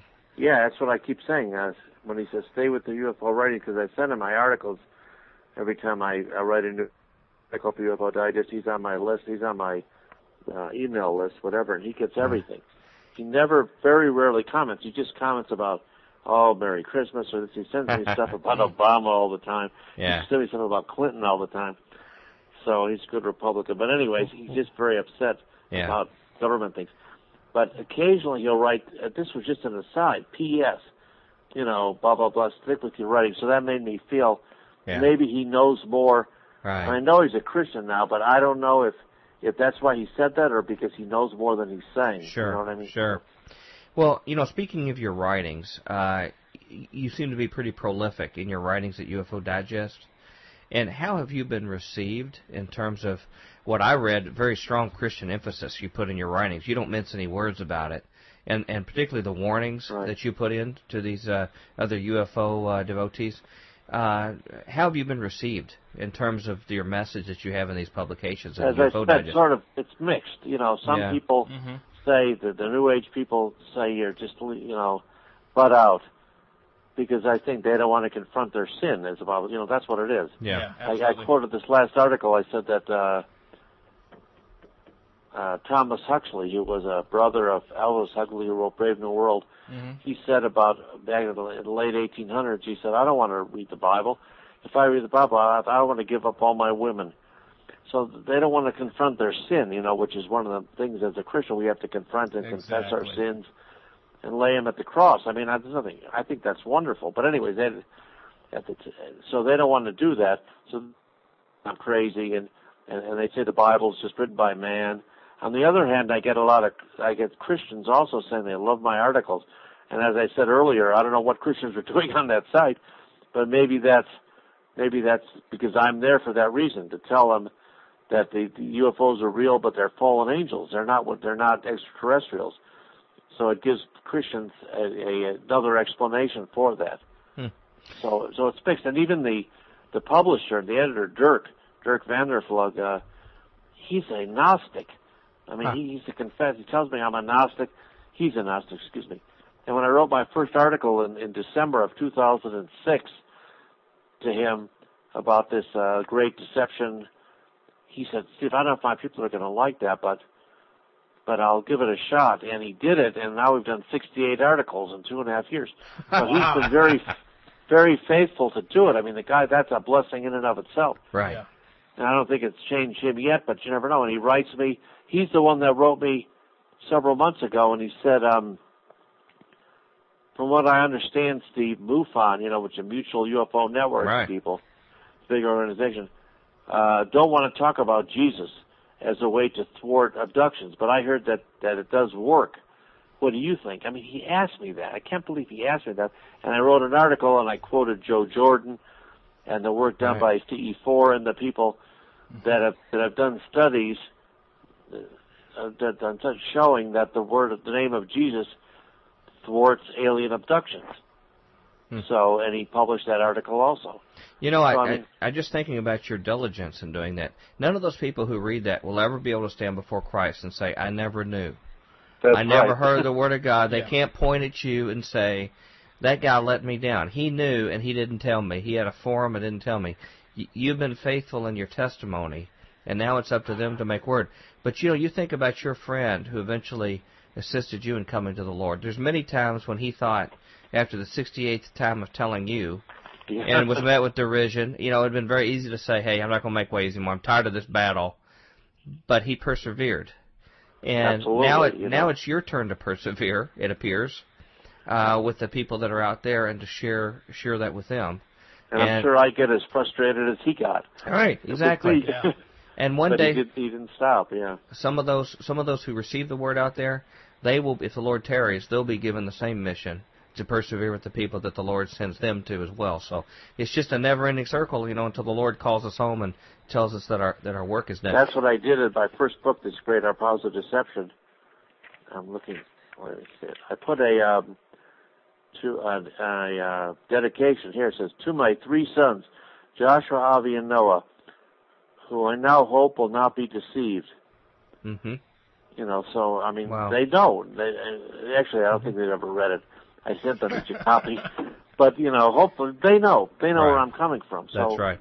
That's right. hopefully, Well, when we're taken, you know, it'll be late. But I mean, at least they'll hopefully they'll open their eyes. You know, it's a God of miracles we serve. You know, I, I had one comment just to share with you about um, uh, th- this comment you made about people not wanting to stop their sins or other things that they want to pursue. I, I went to a UFO conference, and I was an outsider. Nobody knew me, or vice versa. But we got talking. Uh, I had a, another regular uh, guest on our show, Robert Hyde, who's sort of unique to our show that came along. and we were talking to someone who's well known in the field. If I told you the name, you would know it as well as others. But who came from a Jewish background, but very much had a new age New Age perspective. And and people like yourself and ourselves, when you hear the things that the New Age people swallow, the extreme things that they swallow while rejecting the gospel of Jesus They believe Christ. anything but the truth, the Bible says, yeah. And, and you scratch your head and wonder. And I remember going back to the hotel room uh, and talking to, to my friend Robert and saying, Robert, how come there is this block? What is the nature of this block? And, and you could tell it was something very much of a Jewish cultural kind of thing, the nature of it. I said, what's the nature of it? Why it is it there? And his first comment was, it's because they rejected the baptism of John. And I had to stop and think for a minute. And he says, yeah. He says, you know, that was a that was a baptism of repentance. And Jesus made Wow. it clear that they rejected the initial baptism of, of John, which was a baptism of repentance. And he said, because you've rejected him, you will reject me. I forget how smart smart Yeah, Robert Hyde is. interesting, Wow, yeah. that's very And it's a very interesting thought. It's a fact of repenting of whatever sins that you cling to, and we all have our own that we want, Mm-hmm. would be the main roadblock to the testimony. And I, I thought about that when you just said that. That Wow. the, the rebellion we have often is not because the message is not clear, not because it's not rational, it's the ramifications of the message That's right. We don't want to change. We don't want to confront our sin. yeah. in our personal life, and and that doesn't mean we shouldn't uh, we should not hold people in contempt for their resistance. We should pity them because we know you know this, the the the wonders of sin are only for a season, That's and right. and it's a bondage. It is a form of bondage that people cannot get out of. And you know people people think of sin they're doing whatever they please, but it is bondage to sin. The Bible says so. Um, you I know, said sin. I always say, why do people do it? Because sin feels good. I mean, that's why we do it. It feels good, but for a season, like you said, it only feels good. But the, the ramifications of it are there with for us for a lifetime. We have to be, you know. So uh, Well, you know how many people say I can quit this or that or whatever whenever I want, but you find they don't quit it, yeah. and that's really the that's the definition of an addiction. And and people, uh, you know, when they look at something that they're addicted to, you know, whether it's a sexual sin or or financial issue or some other kind of selfish issue or whatever, could be anything. Uh, wh- whatever they have, if they're resistant to get rid of it, and they say they can pitch it anytime they want, but they don't, then there must be some power that it holds over each one of us. And uh, I just pray that uh, in your writing, maybe that's something you could reflect one time in your writing, is uh, you know what causes people to resist this message that you that you have. I know you push the envelope already there at UFO Digest, but uh, uh, wh- why not? You know, if if you're already considered on the margin, why not a little bit more so? that's true. We are back at Future Quake with Doctor Future. And Tom, happy to have Stephen Yulish on Bionic. Mm-hmm. Indeed. Does it ever feel like we get into a rut sometimes? We always do these shows the exact same way. Uh, I mean, like you know, to come back to you and I for yeah, you're right. What we need, yeah, what we need to do from now on is just interrupt the guests and talk over each other at the same time. or play all of these tracks simultaneously. yeah, like uh, banter to be interpreted. You There know, it's go. funny. Our our listeners say they really like our format. I kind of do really too. works. I kind of do too. I think it's a Yeah. nice. It works. yeah. It works. Well, uh, regarding Dr. Yulish, he talked about a little bit of everything. We crammed a lot in this segment. Mhm. Kitchen sink, the CIA, uh, University of Arizona, and Dr. Hynek, and uh, um, but really, it, it really comes back to his many, many articles he does in UFO Digest. Sixty-eight in two and a half years. Uh, that's Sixty-eight. I feel pretty lazy in comparison. Yeah, I know. Although, you know, we've cranked out, you know, just new weeks of shows. We've had like 54 weeks of new shows in the last 54 weeks. It's not too bad, It's not bad. you know. But Dr. Yulish um, has his own ministry there and Yeah. really his own congregation, and we're going to talk more about that in the next segment. But we need to bring someone for our congregation, Merv, to come in and tell you how to contact us at Future Quake. Future Quake radio broadcasts are archived at www.futurequake.com, suitable for downloading or streaming, as well as other show information. Email Dr. Future and Tom Bionic at drfuture at futurequake.com. That's D-R-F-U-T-U-R-E at futurequake.com. Tell us your name, city, and radio station or internet, and if we can use your name on air. Comments on the shows, topics, or guests, or suggestions for future show topics or guests are most welcome. Dr. Future and Tom will discuss selected emails each week during the radio broadcast. Okay. All right, we, man. We frittered away our time as usual. yeah. That Dr. was U- easy. Dr. Yulish, we love you and appreciate you. And Yeah, uh, we can't wait to hear the wrap up tomorrow. Until then, Futurians, we hope your future is very bright. Have a good day. Shalom. Join us next time as we dare to experience another aftershock of a future quake. There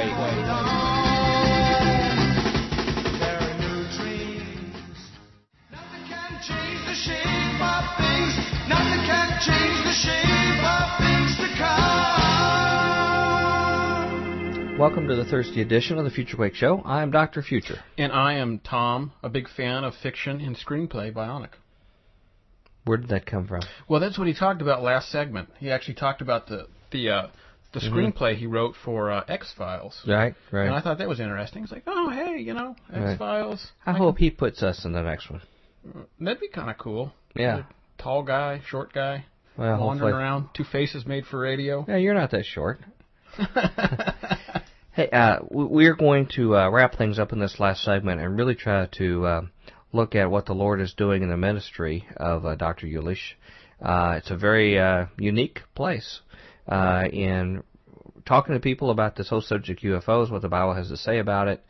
Uh, it's obviously it's not for everybody, but it should be for more people than are ministering. hmm There's room for more people to minister to people in this community. One of the things that I I noticed very early on is that if you don't want to be in a church and do ministry, there's a lot more room for you.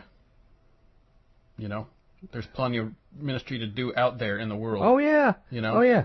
Yeah, It just tends to even get almost looked down on. Really. pick up pick Yeah. up a shovel and get to work. You Yeah. know, fields Mhm. are wide in the harvest. Yeah. You know, one quick thing I forgot to mention in our last shows, uh, sort of backed into a discussion about the uniqueness of our show Yeah. and about uh, are there other shows like ours on regular over the airways radio.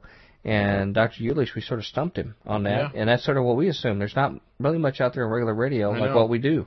I know, and I want to thank again. I want to thank WENO and Yeah, there are heroes. Radio and everybody. Revelations you know, Radio. us out and Uh-huh. us, helping us people people who promote it like Raiders News Update and things like that. Yeah. Uh, we've got a lot to talk about when we come back. Why don't we save our time, keep our powder dry, come back for a more extended Powder? wrap up. So until then, here is Dr. Stephen Yulish talking about a biblical interpretation of the UFO phenomenon, and then we'll be right back to wrap it all up here at Future Quake. Is there anything else you can add about what the typical mindset is of a the spiritual mindset of a typical UFO devotee or amateur scholar? I Based mean, on I your think a lot of them talk about this. this they're looking for a a, a, sp- a uh, heavenly savior, not Jesus, but they're looking for. I think because the the situation of the way the world is today, you know, with if it's global warming or if it's international peace, or if it's or if it's you know war, all kinds of things. They're looking for somebody to come in and solve all the problems, and we know who's going to do that. It's Jesus going to do that when when he returns. But uh, they're looking for these, and many of them look at these aliens as space gods, as saviors. And I think that's just it's just a false savior. You know, it's a it's a false Christ. And that's also why I think many of them will fall for the Antichrist. The same thing. You know, they're gonna somebody's gonna come uh, claiming to be a Messiah, claiming to be, and, and it's gonna just be the worst thing that ever happened to them. Mm-hmm.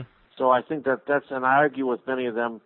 There's one lady that writes for UFO. She writes like 25. She writes dozens of articles, and she believes she's an alien. She's meeting with aliens. She writes all this crazy stuff. So I commented. I said, "You've got more imaginary friends on a playground. than kids on a playground." I said, "You've got a vivid imagination. What does your shrink say about this?" I can be a little caustic.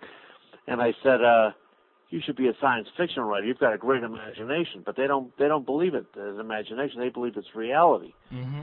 I mean, you talk about schiz. You talk about people that have all these imaginary friends and they believe that they're aliens and all kinds. It's sad, you know. They need the love of Jesus, and I try to put that in my articles, as you said, in a nice way. I said that just call upon the name of the Lord, and, and you know, and repent of your sins. And Mm-hmm. it's amazing to me. I've, I've over 68 articles And I keep every time I read one, I keep waiting for Dirk to say that's enough, and he never does. So it's amazing, you know, it's amazing. You know, we Considering wonder the same. articles. We wonder the same thing on our radio station Yeah. here. We're Why in the world the they plug on us. they keep us on this uh, wonderful, fine mainstream Christian radio Yeah. station? And all I can say is it's a God thing. It's the It is same God ga- thing, yeah. God thing with you. And I just say, keep staying faithful until He decides it's time to pull the plug. You you know you are the only source of Christian information in the gospel that I would say overwhelmingly the number of people who read that ever get. You are basically thank you. a de facto pastor to those people. now you can't control how they receive the information. You know, you pastor and prophet combined, I guess you could say. Uh, but but you know, what what kind of circulation would you guess a magazine like that gets? Oh, I don't know. I asked him one time. I think it's one of the leading uh, UFO internet sites. So well, Probably tens of thousands, I would guess. Yeah, I would say tens of thousands or many, many higher than that. I mean, much bigger than the mega churches we have around the country. And then they're and then they're excuse me, then they're um picked up by other. If you just Google my name, which I'm going to mention, like if you just Google, you'll see that there's other UFO uh, magazines and other UFO websites and other paranormal websites that pick up articles off of UFO Digest. hmm And I just found out that they were my articles were translated into French and German. I say English, that was stupid. French and German. sorry, and uh, Latvian and Vietnamese and Chinese and Japanese and Russian. I mean, they're translated all these other articles, so you never know who you're really touching. Yeah. Mm-hmm. You know, you just you just never know what the what the word of the gospel and uh, Well, it won't return void. The Bible says that the word will not return void right. when you cast on the waters. And there will be some people um, with very strange accents that you'll meet one day on the other side that will say, "Thank you for this is article." that you? No, just kidding. you got me. I always tease my wife. My wife's from Oklahoma, and and and and, and we. I just she talks really funny. I said I said you people talk funny. You cook you you cook good, but you talk funny. And she says you talk like a northerner. So what do you know? You know. So we go at it. And I, I was saying I'm talking to these guys in Nashville. So could you guys send me some ribs? Because all Jewish people love barbecue. You know, They're I not didn't. supposed to eat that, but they love barbecue. Yeah. Well, hey, we whatever we can do for you here, we'd be more than happy to. We have a lot of pull, pulled pork and uh, Oh, I all love kind of that different stuff. rib, any It's good, anything isn't like that. Yeah. Um, so uh, back back to back to our discussion about Yes, this. You have these folk that are they're all searchers in Yes. the UFO community. There are Yes. enormous quantities of people. They're very intelligent. Yes. They uh, a lot of them are very successful in their careers in life and in life in general, but they're searching for something. Now we have so many pastors in church throughout the country, throughout the world, that are literally and figuratively preaching to the choir. They're sitting in churches talking to people from the same experience, uh, that you know about the same things over and over again. Whereas, whereas where you are is, as the Bible would say, the fields are wide into harvest. And, and I would guess that you would agree with me that there's very, very few people being ministers of the gospel to to these communities of people, particularly meeting them where they're at. Absolutely. It's So- not. You're right. So, well, I just I just want to thank you publicly for what you're doing. Uh, it Oh, takes a, you, a brave, secure person, somebody who's secure who they are and in the Lord to take the criticism. I read some of the comments that people make, and a lot of them are absolutely absurd, ridiculous comments Yeah. after your art, as well as a lot of supportive ones. But the fact is, that is your sphere of ministry that you're doing, and you're you're prospering in it. And I just want other listeners to know you might want to go over and read UFO Digest and maybe even drop some comments down in support of you. Uh, those of you who are regular listeners and Futurians, to, to support the ministry in, in what you're doing. Um, the uh, do, do, I, I guess I probably know the answer to this, but maybe maybe you could elaborate further. Do you think Christians should try to spend considerable time reaching out to the people part of the UFO community? You're doing it.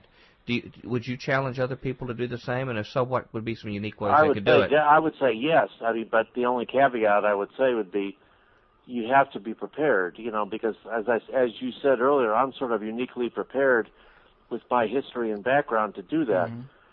You know, you gotta you you can't just have somebody gonna go preaching, telling them they're going to hell, and, and quoting scripture to them. I think you know what I mean. You you've gotta come at them from where they're at, and uh, and I do that, and, and that's probably as I said earlier because I I use my Christian heart and my Jewish mouth. So I, you know, and in fact, I use this line. My wife hates it. I shouldn't even say it, but she'll kill me. But when I argue with these these smart people, like you said, I said, look, I'm smarter than you. I'm better educated than you. So don't preach to me about how how smart you are and how educated you are. It doesn't mean a thing. I mean, I, I've got more degrees and more than you do. It doesn't matter. You know, you can just you need Jesus. You all need Jesus. So uh, I do that, and I, I think you've got to go at these people from where they're at. But but just like all pagans, I mean, Right. they'll try to chew you up and spit you out. You know, they're Right. just going to say you're just an uneducated, stupid Christian. You don't know anything. You don't know the world, and you don't know this and and they can't say that to me because I've been there. I mean, I've channeled Right. spirits, and I've read Buddhism, and I've read the Bhagavad Gita, and I've read the Upanishads, and I've read the Quran. I've read all these things in the Kabbalah, and it doesn't mean a thing. It's garbage. Just like listening to that guy you said that interviewed uh, in your your interview, and the one who was the guy that was in charge, that professor who was the MC or Mm-hmm. he, Right. he kept he kept talking about oh yeah this and that and there's all kernels of wisdom. Right. He sounds like this new age professor that Right. my wife knows. And I get together with Elaine, the same thing. She says, Steve, I live in Sedona now. You know, you want me? Why don't you come to Sedona? I'll show you the vortexes. I said, I've been there, done that. Right. You know, I'll show you Jesus. Oh no, no, no, they don't want that. Yeah. You know, but they're searching. Well, did those Uh, vort did those vortexes die for their sins? Did they offer their blood as a sacrifice and willingly pour themselves out? You know, why would you want to reject that? Why would yeah, you want to? That's what I mean. That's what I don't. Of course, in hindsight, you know, I mean, from my perspective now, I should say, right. I can't understand why anybody wouldn't, including my sons. But I know I was the same way. I said, I don't need this. I've got it all figured out. You know, I'm perfect. And what my son, one of my sons said. He said, I've not committed any sin. I haven't killed anybody. I haven't done anything bad, really bad. You know, I'll end up in heaven no matter what I do. hmm You know, they just, it's just, Right. They rejected the baptism of John, yeah. and that's a challenge challenge of all of us. Uh, what have you found is a more effective way to reach people in this community? What what is a certain direction or approach or angle that you found that resonates with with folks in this community? Is to open a door for them to see the reality Well, what I do, I just said, I, I, you know, I know where you're coming from. I've been there, done that. I say that all the time. So I, I usually start out agreeing with what they're saying. I mean, agreeing with their perspective and knowing where they're coming from. You know, they're they're studying New Age consciousness, or they're studying spirit guides, or they're doing astrology, or or they're or space people, or whatever. And I just go. I've been there, done that, and so I I just try to identify with them you know, not just say what you're doing is crazy and wrong, but say I I've been there, done that, done that. It doesn't work. The only thing that works, like you said, is Jesus. That's all that works. The blood works. That's right. Of course, you say mm-hmm. that, and then right away they think we're we're uh, cannibals. You know, what do you mean? You're drinking the blood and you're eating the body? No, that's just representative. But I mean, you know, when you say things like that, they just, you know, because I used to say that, I guess too, when I was criticizing Christians. You're doing communion, which is what?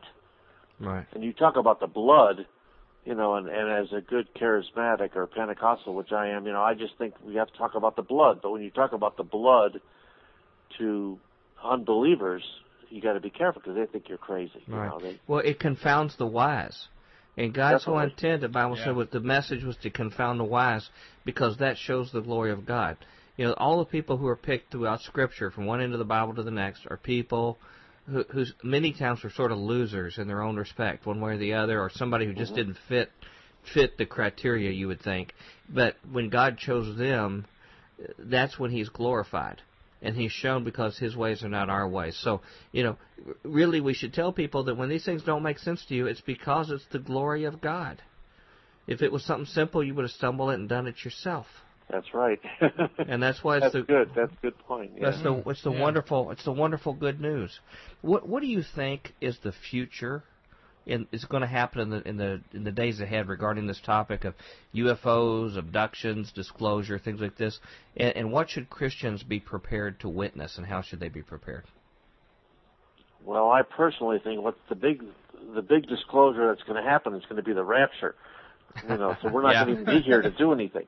That's why I'm doing it in advance because I believe the rapture is going to happen. We're going to be out of here, and then all of a sudden UFOs are going to appear all over the skies, and that's the way. That's what's the deception. That everybody will be told that's left behind that we were abducted by UFOs. I mean, I think people will accept that, and I've sort of beaten that horse the last 10 years and in my books, and that's really where I'm coming from, guys. So, I mean, you know, I believe that's what, that's when we're going to have the big disclosure of UFOs, because they're going to, they're the great lie. That's going to be the Right. explanation for why we're not here. Mm-hmm. So, uh, I think what we have to do now is just to, just to witness to people about about the rapture. I know a lot of even a lot of Christians don't want to do that, don't like that, don't believe in it, whatever. So uh, I don't know. I, I'm a pre-trib, and I know people say they're pre-trib, post-trib, and I'm pan-trib. Somebody told me I know it's going to pan out. Right, right, right. But you know, that I said I believe it's we go into that it's pre-trib, and I believe in both my novels talk about a pre-trib rapture, and and it's sort of the uh, it's it's based on Jewish ceremonies. You see the Bible, you know the uh, right. the bride of Christ, the husband, uh, the you know. I, I believe it's based on Jewish wedding ceremonies, and we can go into that. But I mean, you know, so it's just Gets her in the middle of the night. you know the the Jewish bride was bought with a price, Mhm. which we were bought with a price, and and and and uh, they went up to the father. They would go to their father's house where they had their honeymoon. They'd live there for a while, or and that's what Jesus said. I'm going to my father's house, prepare some mansions for you, and I'll come back and get you. So I mean that is a rapture, and that's where we're going to be hidden away in that. Mm-hmm. I believe that, and I believe one one point we haven't addressed at all, which I do in all my writings or much of my writings, is talk about because I'm Jew was Jewish or whatever, the Israel, and I believe that we're seeing the all the things that are happening today about the state of Israel and Iran and and and world world conflict, you know, and all the all the issues centers around Israel. Why? Because Jesus is going to come and back and rule for a thousand years from a rebuilt temple in Jerusalem. Mm-hmm. He's not coming back to New York City. He's not coming back to the UN. He's not coming back to Rome. Thank God. He's not coming back to Rome. Yeah, no He's not coming back to Salt Lake City or anywhere else, you know, where the Mormons. He's coming back to Jerusalem. Mm-hmm.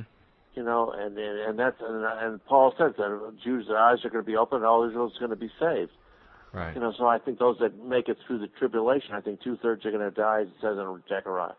So I mean, all these things, I, I think, have a Jewish element. That's another thing which I bring to the table. I think Mhm. being Jewish and understanding all this stuff. I mean, my eyes have been opened. And people say you're not Jewish anymore. You're a Christian now. I said, no, I'm more Jewish now than I was before. Right. I understand the Torah. I understand the Old Testament, the Tanakh. I understand it. I mean, I understand the Mashiach, the Messiah. It all makes sense to me. You know what we're talking about, and Jesus is fulfillment of that. He is the Messiah. He is the Mashiach. So, Hmm. anyways, it, with UFOs and and you got who's that guy that writes on UFOs? All the- um, that Jewish guy who writes um. Oh, jeez, he's an older Jewish guy. He writes all the time on UFOs, speaks on UFOs. Uh, Stan Friedman. Freeman. Fried- yeah, Stan yeah, Stan Freeman. Friedman. I wrote Yeah. him one time and sent him one of my articles years ago. He said, "That's a bunch of crap." Steve, don't you understand what UFOs? You don't understand anything. You're just break it into all this charismatic religious Uh-huh. fundamentalism garbage. Yeah. He probably is not going to come to the Ancient of Days conference, I'm guessing. Down the Probably street not. In, in Roswell. Uh, He should, because but he probably won't. w- would you mind if I led us in a quick word of prayer to bless your ministry and your health and uh, and those out there that could be reached by you in our close here? Okay. Uh, please tell me again the name of that gentleman who uh, b- brought you to the Lord. Philip Gregory. Philip. Well, I want to be. Sure, do you still have contact with him? I had for I had for a while. I haven't talked to him. I haven't had direct contact. We'll email every once in a while, but he must be. See, this is 20 years ago, so Yeah. he's got to be in his 70s by now. Well, if you bump into him again, would you tell him Dr. Future and Tom Bionic appreciate his Said work for you. the Lord? And Yeah. Chuck Lasson too is another one. Okay, uh, Chuck and Philip. Chuck, I talk to. That's my brother-in-law, so I Oh. talk to him all the time. Okay, well let me let's lead us just a very quick word of prayer here. Heavenly Father, I want to thank you so much for the privilege of working in your kingdom and in your family and being sons and daughters of the Most High. I thank you for Brother Stephen. I thank you for the gift of his ministry to us and all of our listeners. Uh, I thank you for uh, for uh, Philip and Chuck. Lord, I pray for uh, their blessings, Lord, for what they've done and the ramifications that it's had on the kingdom uh, for what they've done. I pray for Brother Stephen that you would give him the right words in UFO Digest and everywhere else he writes and speaks, that it would resonate with people and they would come to saving faith in Christ. Uh, bless his work of the seeds he's sown already. Lord, I pray for his health. I pray that you would heal him, uh, and that even uh, you would be made perfect even in his weakness and would show your strength uh, in in where he is right now. I pray that his words at Roswell would resonate with the people there as they're shared. Uh, Lord, I pray you continue his ministry, and please uh, let him know that we'll be praying for him and for those that he reaches, and that he'd be welcome to come back and share with uh, our fellow friends here at any time he can. And Heavenly Father, we thank you again for this privilege to talk about you and your glory here today. In Jesus' name, Amen. Amen. Thank you. Brother, would you would you please come back and join us whenever you can? Oh, I'd love to. I'd love to. Well, I, I need it you to a pleasure. I need you to tell us how our listeners can get a hold of your materials. I guess probably the best. The, the books are obviously on all the book like Amazon.com and Amazon.com is probably the main one, or uh, BarnesandNoble.com, or um, And and your last name they Google is Y U L I S H. right, correct? Stephen Yulish, and there's probably 200 of my articles, and all my interviews should be on Google. Okay. Is there a website you recommend for them to go see more No, of what you're doing? Not anymore, not really. Okay. Uh, but UFO Digest. okay. Well, if you don't mind, com. uh, is it all right if I link to one of your UFO Digest articles at FutureQuake.com? oh, please do. And hopefully Are that'll you going to have? Let me ask you a question. Are you going to have this on your website? Do you archive the interviews? Or? Yes. only only the last five years are Okay, 'cause archived. I so can send this out to all my email list. Oh, that'd be great. I've Yeah. got an extensive email, we all my church and all my other, all my UFO contacts. we would be honored. Dirk. We would be honored if you did that, Yeah. and uh, we'd like to add new Futurians to our list. We'd like for you to come back and share with us too. Any last words? Anything that we haven't covered that uh, are things about this UFO issue that you're not hearing other people talk about? We need to keep an eye out for. Just, just keep your eyes up because your redemption draws near. so, Amen. you know, I think these are end times, and there's a lot of deception and a lot of wickedness out there, as you know. I think in the world, and uh, UFOs to be are just one manifestation of that. That's and, right. Uh, you know, Right. we're seeing crop circles and all kinds of things. But I think that uh, keep your eyes on Jesus. I think that's the bottom line. Keep your eyes on Jesus, and Jesus is the is, is the Messiah, and He's going to come back and rule and reign and set up His perfect kingdom for a thousand years. That's right. Live holy living. Be faithful in season, out of season. Be about the work of the Lord. Yep. Praise Share the word, keep sowing the word till he calls us, but be watchful. The Bible does tell us to be watchful. And uh, I know you would agree as well. And Absolutely. thank thank you for being a faithful watchman on the wall. Yeah. Uh, to, to Thank your you, to your ministry, you've been given a piece and a plot of land that is uh, sometimes tough ground to uh, to plow and to get fruit from, but the fruit is critical uh, in what's going to come from there. And I just want to I would just want to thank you on behalf of all those souls that are going to find Christ based upon your work already have. Uh, I thank you in advance. I know they'll tell you one day on the other side. And I just want to thank you for your work, and uh, I'll look forward to hearing what people say. I'll be sure to give you a report back at Roswell Please do that. Yes. for the words that they say, and uh, we will we will give you a salute there amongst the brethren there. Great. Well, God bless you. God bless pleasure, brothers. God bless you, brother Stephen. Bless please you too. Yeah. please come back and join us again soon. I'd love to. We are back at Future Quake with Doctor Future. And Tom Muy Bueno Bionic. Muy bueno. Muy Bueno. Uh, Is that like a Jewish uh, Mexican? No, I just I tell you, man, I've been I've been pray I've been prayer walking at night every Uh-huh. night for about three weeks now, and I've hit this point where I'm doing it for a long time, and I'm so hungry all of the Yeah. time now, Praying and walking, praying and walking but with your eyes open. I hope. most of the time. Okay.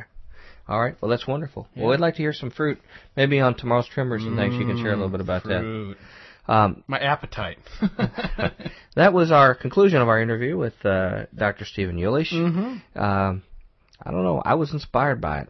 I, I think I have told you before, and our listeners, that I think there is a parade of heroes that come through this show, one after the next, that are toiling away in their own part of the the work field, and there is room for other people to join them.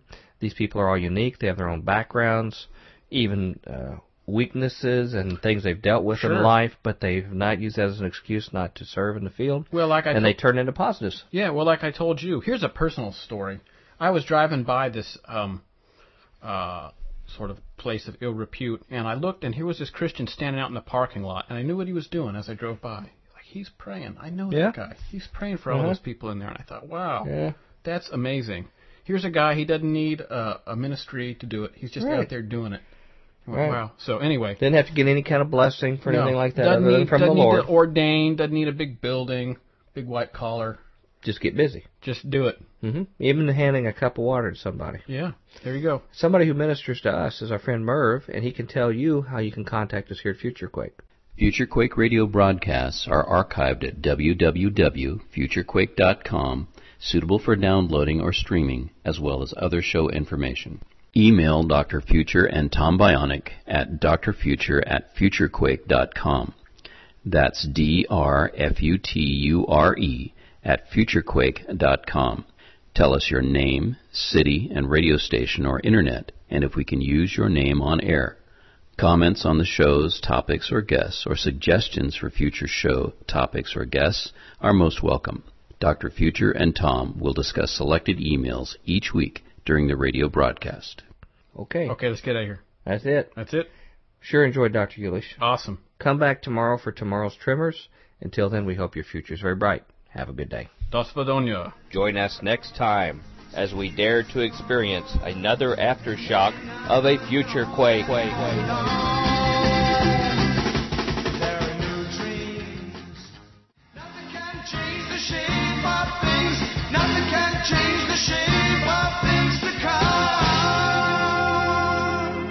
Welcome to the Friday edition of the Future Quake Show. I am Dr. Future. And I am Tom, kind of heavy breather, but still in front of the microphone trying his best. Bionic. Our- Our listeners have no idea what you're referring to. Well, uh, I've got this thing. I tend to breathe really heavily, and I try and stay away from the microphone. You know, sort of like this. It's just something we talked about right before airtime, right? yes, kind of like this. No, no, no. You need But- to stay closer to the but- mic. People yeah. want to hear what you have to say. Well, I don't know. Maybe both of them, but Well, maybe you know. we should acknowledge our listeners. listeners, it's great to have you back here again with us for a Friday, another edition of Future Quake. We had a great interview this week with Dr. Stephen Yulish. He was great, wasn't he? Oh, he's great. Gosh, Hope he he comes funny. back soon. Yeah. And uh, we've made a good friend. He's been good emailing us since our interview. He's Oh, been very keeping me good. appraised. But today is Friday, so that means it's what? What's the special word for today? Well, it's uh, it's time that Pyro became part of the New World Order. Actually, Ooh, don't bring that up. Well, let me first say today is Friday, which means it is tomorrow's trimmers or today's review of the future's news, which means we take a break from the rest of the week where we have a high profile guest that we talk about a given topic, and you and I go uh, solo here Mhm. on the radio talking about the Sometimes- news stories. sometimes mono e mono. Well, yes, right. That's right. A cage match. uh, reviewing the news that we think is pertinent to our Christian listeners out there and everyone, all our fellow citizens. Yeah. But uh, we don't believe often is covered very much by the mainstream media, or at least not with the, the angle that we take it. So Yeah. there we go. And you were referring to our dear uh, friend Pyro in the Mhm. studio, Yes. who um, Uh, the uh, the third, the silent partner of the uh, Future Yes. Quake trio. he uh, he he went under anesthesia today to Mhm. get his teeth cleaned. Mhm. and uh, he's not fully uh, rebounded. In fact, he's hard hard standing up on all four of his legs. So Yeah. he's uh, he's still in recovery mode. But yes, he he did get the New World Order chip in his back. Yeah. And Mrs. Future insisted on that. So Well, I mean, I said, just don't put it in his right paw or his forehead. that's true. Okay. There you go. And he didn't do it willingly. So that's another thing too. Yeah. Uh, yeah, I've often wondered about that. I was watching that that movie that you recommended. What was it? Years, Years of the Beast? Yeah, that was great. Isn't it a Yeah, neat was- movie? yeah, You're probably far ahead than I am, but uh, Uh, I got about I don't know a third of it, I guess. yeah, those people are trying to sort of hang on. Yeah. Yeah. The man's cracking down on them. yeah, and then there's Sort of the, like stuff Pastor Anderson went through a few yeah, weeks ago. Yeah, yeah, very much so. Uh, I I particularly enjoyed that that part where the city's getting getting destroyed. They walk out. They walk out of there. They're in the country. The main Yeah. characters. They look out and they see the city getting destroyed from hundreds of miles away. Yeah, it's based on the tribulation era. Yeah. Um, if you happen to come across it on uh, Google Video, Yeah, you can go right to Google Video and watch it. yeah, yeah, it's really great. Years of the Beast. It's sort of people living out some of the stuff we talk about here on the show. Indeed. And we got a lot of big things going on in the show. Um, I am scrambling like mad trying to get ready for the Ancient of Days conference and the big caravan. Uh, Pastor Chris is going to be going out with me. We've got some other friends going out. Uh, but just a lot of preparation involved and have something new to unveil. Another vehicle of marketing the Future Quake. Oh, Theme. you're gonna. Oh, okay. So I'm not going to give it away. There's Nope, a not hint gonna in listen. there. Not gonna listen. But there's not hearing- something new that's going to be a testimony to the Future Quake theme, and it's going to have all sorts of added dimensions here very, very shortly. But it's something that's keeping me extremely busy, and actually Merv.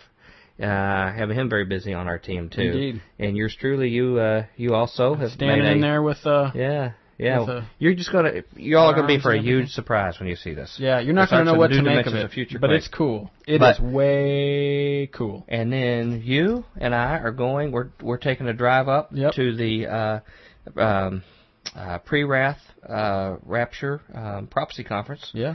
Uh, that our friend Pastor uh, uh, uh, Charles Cooper Mm-hmm. is actually going to be uh, overseeing up in. Uh, No, he's not. He's not a pastor, is he? oh, I think he is. Oh, okay. Yeah. I mean, I know he's ordained, but he Yeah, I doesn't- think he's an active pastor right Oh, now. okay. Yeah, cool. in uh, uh, oh shoot, Eau Claire, Wisconsin, close to Minneapolis. Cool. Quite a drive. Yeah. We're going to be there. If you all are in that neck of the woods, please drop over and see Yeah. us. I believe Come it's hang. the 16th through 18th of July. Wow. We will be there for that. And so things are just extremely busy, plus keeping up with the show right now. And I want to tell our, our emailer listeners I'm reading every email. I'm taking your information, using it. Yeah. I just have to catch up responding. And I have a very rare appearance on uh, prof- on the uh, World of Prophecy website. Uh, but I've been listening our responses there too. So I haven't been sequestered. It's just been sort of hanging on. You're you're much like like Santa Claus when it comes to the email. He's making a list, checking Yeah. it twice. But I've sort of been drinking from a fire hose lately, so I just Yeah. appreciate everybody bearing with me. I'm reading your emails. Please keep Yeah. sending them. One thing that our listeners need to do is to tell us about what they think Babylon is and how to get out of it. Yeah. We charged them with it the last show. I know. Have we gotten any emails on that no, yet? no.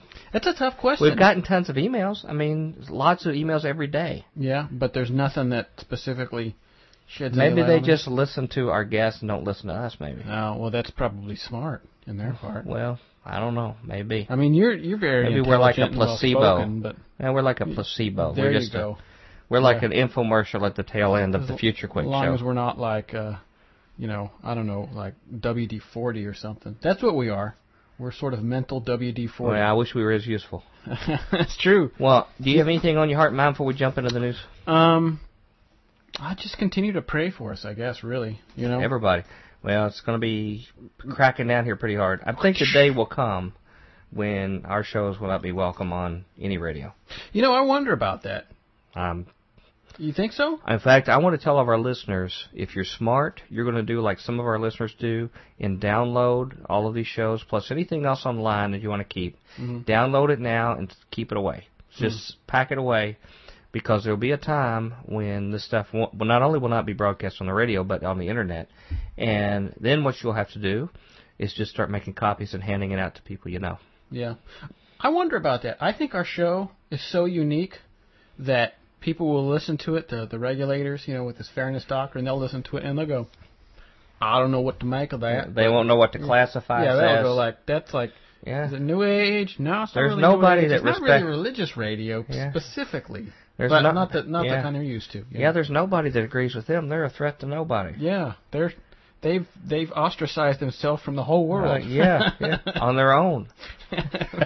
Even Self- the host and the co-host yeah, don't get along. I mean, self exile. Well, Yeah. you know, if it's the Lord's will, so be it. I don't mind being the village idiot if you can do the Lord's will in the process. Yeah, there you go. Give You me know? the big, give me the big dunce hat. That may I'll be my, my giftedness. There you go. Well, anything else? If not, we'll jump in the news. Just jump. Okay, who goes first? You. All right. Well, I have a story that may relate to the one that you read. So, Oh, yeah. I mean, I don't mean the same, but they'll dovetail. Yeah. Okay, here we go. Uh, Kentucky hate crime report mentions Constitution Party. This is from June 22nd, InfoWars. A report posted on the Kentucky Justice and Public Safety Cabinet website mentions the Kentucky chapter of the Constitution Party. The 2006 report entitled Hate Crime, this is a 2006 report, mm-hmm. entitled Hate Crime and Hate Incidents in the Commonwealth, characterizes the paleoconservative political party as a patriot group and associates it with the Ku Klux Klan and other white supremacist organizations. Awesome. Perfect. Now I feel guilty that we've had these people on our show. Yeah. It's, I didn't know they were that diabolical. It's well, you know, well, you know, the Ku Klux Klan government has repeatedly taken money from the CIA. I have heard that. Yeah. Yeah. Well, there's that whole big thing about what was it, Elohim City, was Mhm. sort of a settlement uh, documented with government operatives and stuff. Right, right. They ran it. The CIA ran it. That's that's established fact. Yep. The report cites hate crime statistics produced by the Southern Poverty Law Center and the Jewish Anti-Defamation League, organizations that have made a cottage industry out of conflating the patriot movement and racist groups. What remains of the patriot scene today is generally harder core, with an increasing number of groups influenced by the racist and anti-Semitic Christian identity theology favored by some American neo-Nazi groups. Mm-hmm. Many others have embraced another radical theology, Christian Reconstructionism, the Southern Poverty Law Center claimed in 2001. Patriots entertain outlandish conspiracy theories and childish fascination with guns as a collection of nuts, people lacking basic reasoning skills whose arguments were naive at best. You mean like us? It sounds like you're describing us. Yeah, like with you with the Yes. PhD and me with a bachelor's degree and working In on economics, minor. yeah. Awesome.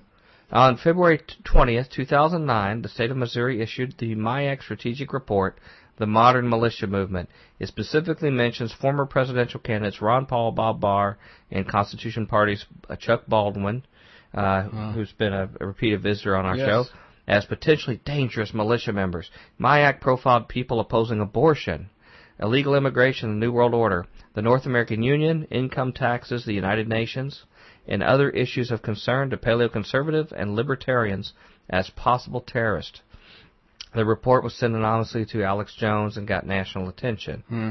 Uh, it says the ADL, the Anti-Defamation League, and Southern Poverty Law Center, SPLC, were instrumental in both the MIAC report and the Department of Homeland Security's report on right-wing extremism. What the heck is the Southern Poverty and Law Center?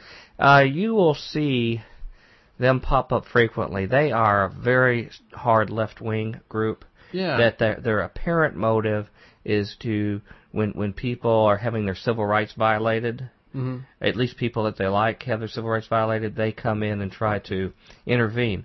But now, if you're of a different political persuasion, they, They support care. having your civil rights taken away. Uh, that's what I'm getting. So it's more of like a it's more of a political group for a certain political idea under the mistaken guise that they're a civil rights group. Yeah, that's what. Well, that's what it seems like. I'm, I'm glad that I'm not going crazy. Well, and they are the ones, they and the, and I have to say it, people are going to get worked up, Jewish Anti-Defamation League are the, the two that produce all of this information that's given to the government. They put them in verbatim in their reports. Yeah. Well, the the MIAC thing that was all that all came from the the ADL, I believe. Well, and there's going to be a lot of Christians out there that say, you said Jewish and something bad. You are a, a anti-Semitic. Well, that's okay. Well- People call me names all the time. You know, I'm, that's just, I'm just The reading what's is- happening. The truth is the truth. I guess. You know, Yeah. who, who is attacking who? They are coming after pro-life people, people who believe in like uh, you know end time prophecies, as we mentioned in the other reports Mm-hmm. from the uh, uh, Department of Homeland Security. You know, they they are the ones that are pointing us, and I am not. I'm saying those people. I'm not saying are the regular. Um, classic Jewish, you know, faithful kind of people. There is a secular arm of every background group, religion, that is conflated with the the true devotees of a religion. hmm And so we have to be careful not to confuse the two. And now we're probably going to be monitored right now by the Oh. same group. It's funny you mentioned that because I just a friend of mine that I email a lot just said he tried to open his email this morning, and there were no emails. Everything in his email box was empty and gone. Wow, I don't know what caused that. Uh, the uh, it says the uh, Kentucky report lists the Constitution Party in a table with Take Back Kentucky, which actually belongs to the uh, credit union we've mentioned to before here Oh, at Henry kidding. Lamb's. Yeah, well, I but they're they- a they're a dangerous militia group, Ranch Yeah. Rescue and Kentucky State Militia. Ranch Rescue. Uh, patriot yes, patriot groups define themselves as opposed to the New World Order. How dare they? Or advocate or adhere to extreme anti-government or conspiratorial doctrines. The caveat below the table states. Now you notice these groups are the ones who sort of de facto running the government by putting the words in the mouth of what the government wants. Mm-hmm. So naturally they're going to be against people who are against that. Yeah. Uh, it says uh, this list was compiled. Oh, wait a second. Listing here does not imply they uh, groups themselves advocate or engage in violence or are racist. This list was compiled. However, they're just joined with them. Yeah. This list was compiled from field reports, Patriot publications, the internet, law enforcement officials, and news reports. And this came from the Southern Poverty Law Center. If Patriot groups are not racist, then why are they included in a report that concentrates on hate crimes and the Ku Klux Klan? As previously noted on InfoWars and Prison Planet, the SPLC and the ADL are in the business of demonizing the patriot and larger paleoconservative and libertarian movement as dangerous terrorists on the radical and extremist fringe of the American political landscape. Including the Constitution Party, now considered a mainstream political party, in a report dwelling on the imperial Klans of America and neo-Nazi American National Socialist Workers Party, is part of a concerted effort to de- delegitimize and stigmatize the patriot movement. That's awesome. I like how they do that. That's, a, that's actually a very old propaganda tactic. Go, you know those those fringe, those fringe sort of political groups. You know the neo Nazis, Mm-hmm. the Constitution Party, and uh, uh, you know the Black Panthers. Right. You know. That's Guilt like, by association. yeah, exactly. Well, I, I downloaded a copy of that report, and Uh-huh. sure enough, it's right there. Wow. They put all these guys together. It says in a KTVI Fox News piece, the ADL, Anti-Defamation League, characterizes the Constitution Party as a fringe right-wing political party with extremist roots. Hmm. The Kentucky Justice and Public Safety Cabinet needs to remove this obvious and defamatory propaganda from its website immediately, or, or at a minimum, remove mention of patriot groups from this SPLC ADL produced report. And this is for all our Kentucky listeners. We have lots of Kentucky listeners Yeah. via the radio as well as internet. you want to give a phone number out? Yeah, the Kentucky Justice and Public Safety Cabinet's office secretary may be reached at 502 564 7554. That's 502 564 7554. The Kentucky Justice and Public Safety Cabinet's office. And all of our many listeners out there in Kentucky, uh, you know who else is included in those groups? Robert Hyde Mm-hmm. is in this group. Uh, Ed Parker, who's a, a wonderful older gentleman who is God fearing, loves the Lord, loves his country, Yeah. wants the best for everyone, wants to protect everybody's civil rights, and they have put him and his group in here. They're terrorists now. Terrorists. But it's a when terrorist. will the church wake up? when the FEMA cup truck backs up to the church and starts herding people in. Maybe maybe halfway riding to the camp. Yeah, they're like on the way to the camp and somebody's holding them down with a taser and they go, maybe there's something not right here. Yeah.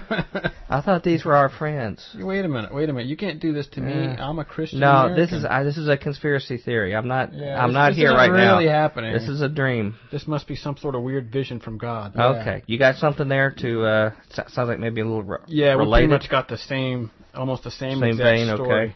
Um, uh, this this is uh, deals with just pretty much the same thing here. Uh, another document designated Americans as terrorists uh, designating Americans as terrorists has surfaced. The document entitled "Crisis Controlled: Assessing Potential Threats of Violence," authored by Trooper John R. Wright, is posted on the official website of the Commonwealth of Virginia under the Department of Human Resources Management. In March, the Virginia State Police and the Virginia Fusion Center produced a report entitled 2009 Virginia Terrorism Threat Assessment. In response, Virginia Governor Timothy M. Kaine ordered an investigation of the Fusion Center. The report designates university based student groups as terrorist groups. Okay, You know, it's like the chess club on Yeah. at VT. Glee Club. Yeah. Terrorists! Presented in slideshow format, the latest document lists gun control, lists gun rights, pro-life, constitutional issues, tax protesters, and anti-government groups as domestic terror threats. Anarchists, separatists, single issue, and religious cults are, are listed along with Al Qaeda, Hamas, Hezbollah, Al Jihad, Aryan nations, neo Nazis, skinheads, black separatists, and the Ku Klux Klan. Under COINTELPRO, the FBI provided covert aid to the Ku Klux Klan, Minutemen, Nazis, and other racist vigilantes.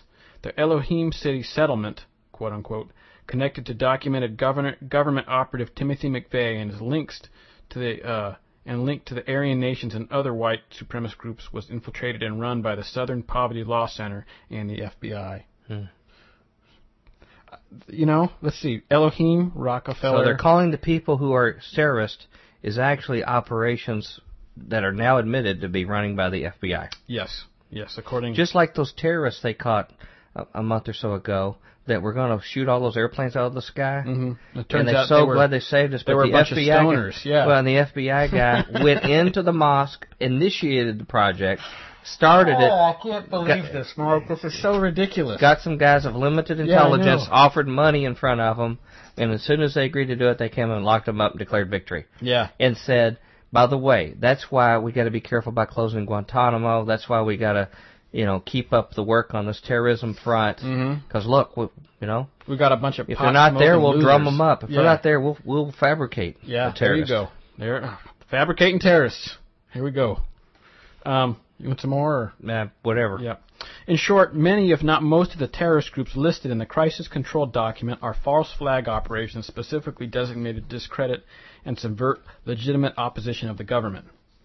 Trooper John R. Wright's slideshow weighs heavily on protective measures against these manufactured threats. He tells us that terrorists will try to fit in and cite Timothy McVeigh, John Luke Helder, the so-called mailbox bomber, and Sarah Jane Olson, uh, who was, by the way, patsy, uh, I- aka Kathleen Soliah, uh, of the Symbionese, Symbionese Liberation Oh Army. yeah. Yeah.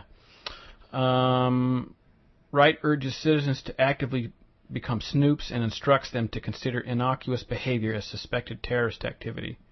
People who avoid community contact and value privacy are to be considered possible terrorists, as well as those who make unusual, unusual purchases or have numerous visitors in meetings. Yeah. Make an unusual Sounds purchase like pastors. or having making having people coming by the house. You Why are you it. looking at me funny? You gotta have them. You watch out. Unusual purchases and numerous visitors and meetings. I, no, I'm looking at you because this whole thing is just so ridiculous, and yet it jives with everything that we've done here. Right. You know, talked about so far. Over. I know we feel like we're preaching to the choir, but yeah, ladies and gentlemen, if you understand this already, please start telling this to people in your church. Please prepare them for what's being set up. We, we've, I believe, we're on the horizon before too long of a Kristallnacht, like they did with the Jews, where they came and broke all of the windows in the shops, and that began the major step up in the persecution. hmm They've already branded us Christians who believe in protecting the unborn, who believe in the Second Amendment, who believe in uh, civil rights, who believe in the Bill of Rights, as as terrorists and haters. And before long, people are going to have carte blanche to go attack businesses, churches, hmm you know, do things like that. It's it's the way history does things. Yeah. Well, there you go. You were 100% right in my opinion. But what do I know? Nobody listens to me. Um, the Virginia State Police, anyway, about all of this stuff, the Virginia State Police need to receive complaints about this latest document.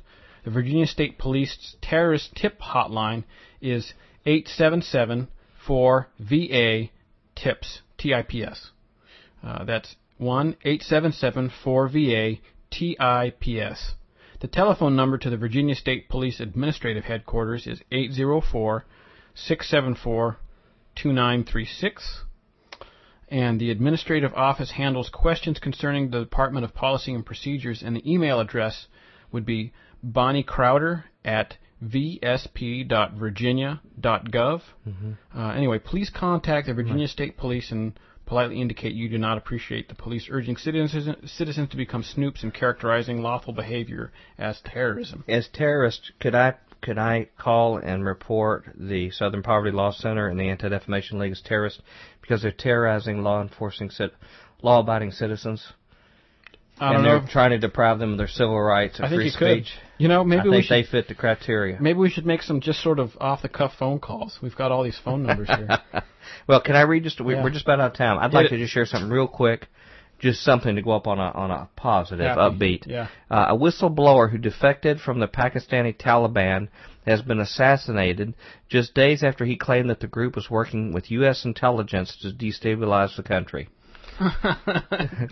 Qari Zainuddin, a tribal leader of the South Waziristan region of Pakistan, was shot dead on Tuesday by a gunman said to be loyal to Pakistani Taliban chief. Uh, analysts said that his murder was a serious blow to the military campaign against the militants, as support of his faction was considered crucial. Uh, he he uh, Zainuddin rejected Masood's Taliban tribe and shifted his allegiance to the Pakistani government, uh, following a string of suicide bombings. Uh, it says uh, uh, one of uh, Qari Zainuddin's aides was also injured in the uh, attack that killed the tribal leader.